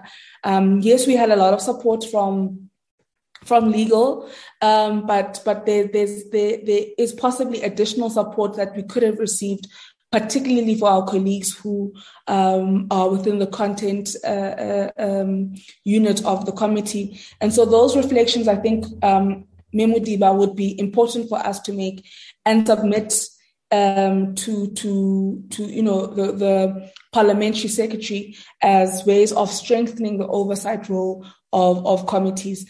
Um, so I, at this point, think it would be befitting for me to note hands that would want to adopt the report as is, and a hand that would want to second the adoption of the report. Honorable Etienne.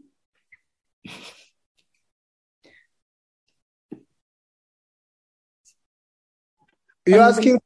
Sorry, sorry. I thought. Uh... There were two hands before me. You're asking for me? Uh, no, I'm asking, you know, those hands are legacy hands. So I was asking about the adoption of the um, report.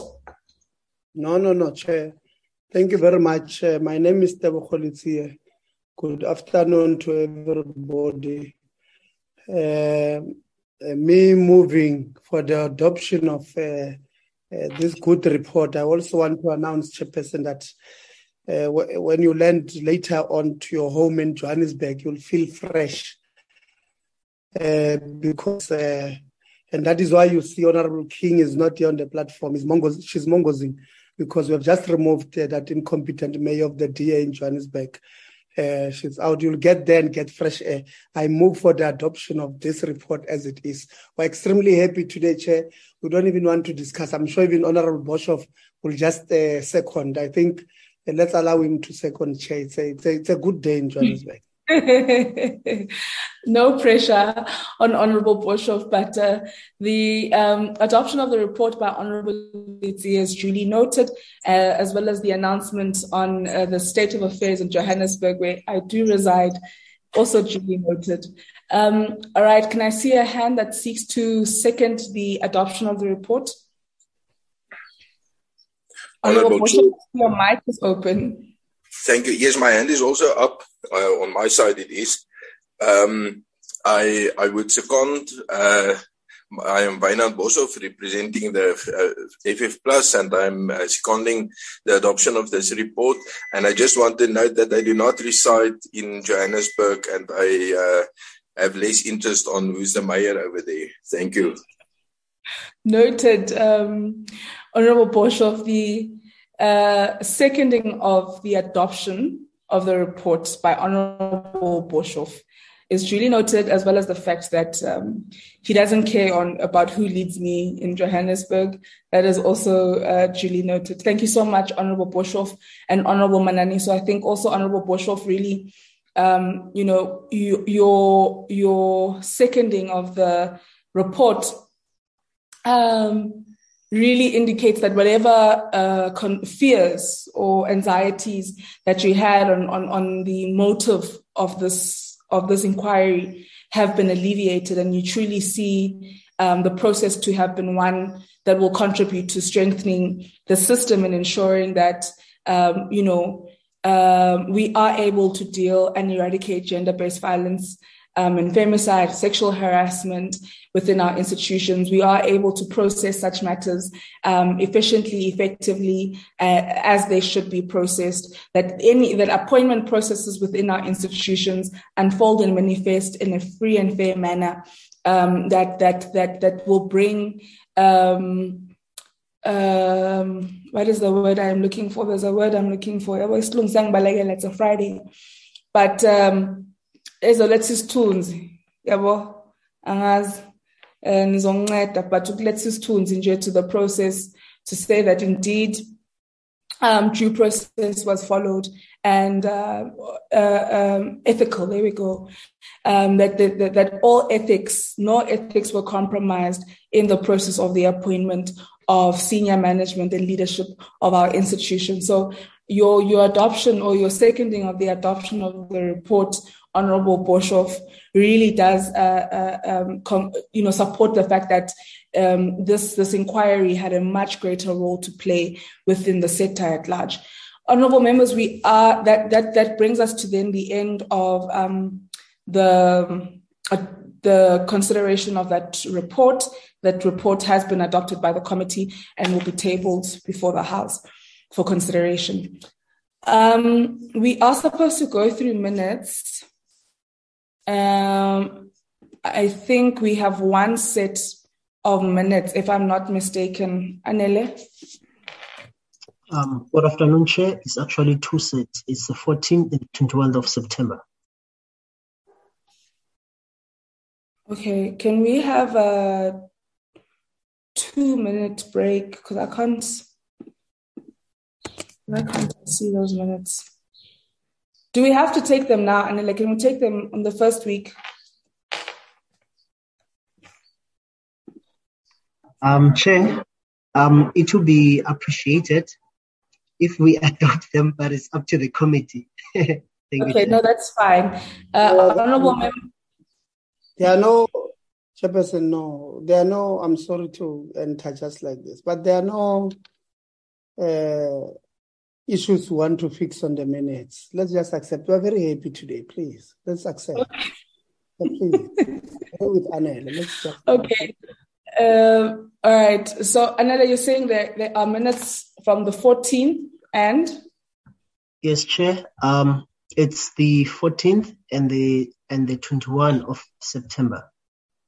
Okay. So, honorable members, on the 14th of September, so we'll adopt the ones of the 28th next term on uh, the first week of next term. All right. So, honorable members, um, the minutes from the 14th of September, we would have engaged with the University of Pretoria. These minutes we had attempted to adopt um, the, the last time we, we met. However, we felt that they needed to go back for refinement so that we all believe they are a true reflection of our engagements. And um, I hope that honorable members were able to make those submissions to, to, to, to the Secretariat and ensure that um, the, the minutes, excuse me, are a true reflection of the members' observations and, and what they believe to have been the recommendations coming out of that meeting with the University of Pretoria. Um, and then we have the minutes from the 21st of um, sorry, I'm struggling to find that set.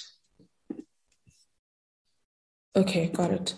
And then we, we have the minutes from the 21st of September, where we had a meeting with um, the department uh, led by a delegation led by the deputy minister that morning. Um, in essentially, we we we were not happy with the fact that uh, there are certain reports that were not ready, certain uh, certain re- uh, reports that weren't sent to us, and we concluded on the fact that there would be you know timeframes as to when certain reports should be sent to us and when um, could, the department and the ministry would have to return to present these reports to us. So, so that was that meeting, colleagues, um, on the NSF and on the student funding uh, MTT report.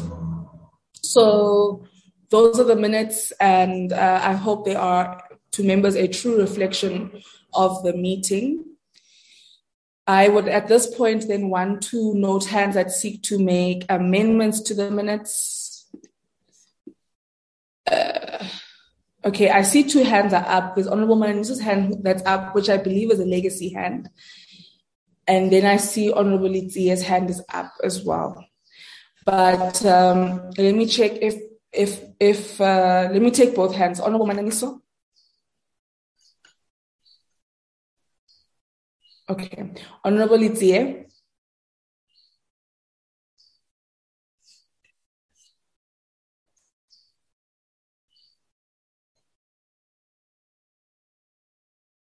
Okay, I'm not sure now. Is it my network? Okay, Honorable Mahlatsi. Thank you very much. Uh, no, we can hear you properly. Um, most probably colleagues have connectivity issues, but I move for adoption of both sets of minutes. Thank you. Thank you very much, Honorable Mananiso. Can I see a member that uh, can second the minutes?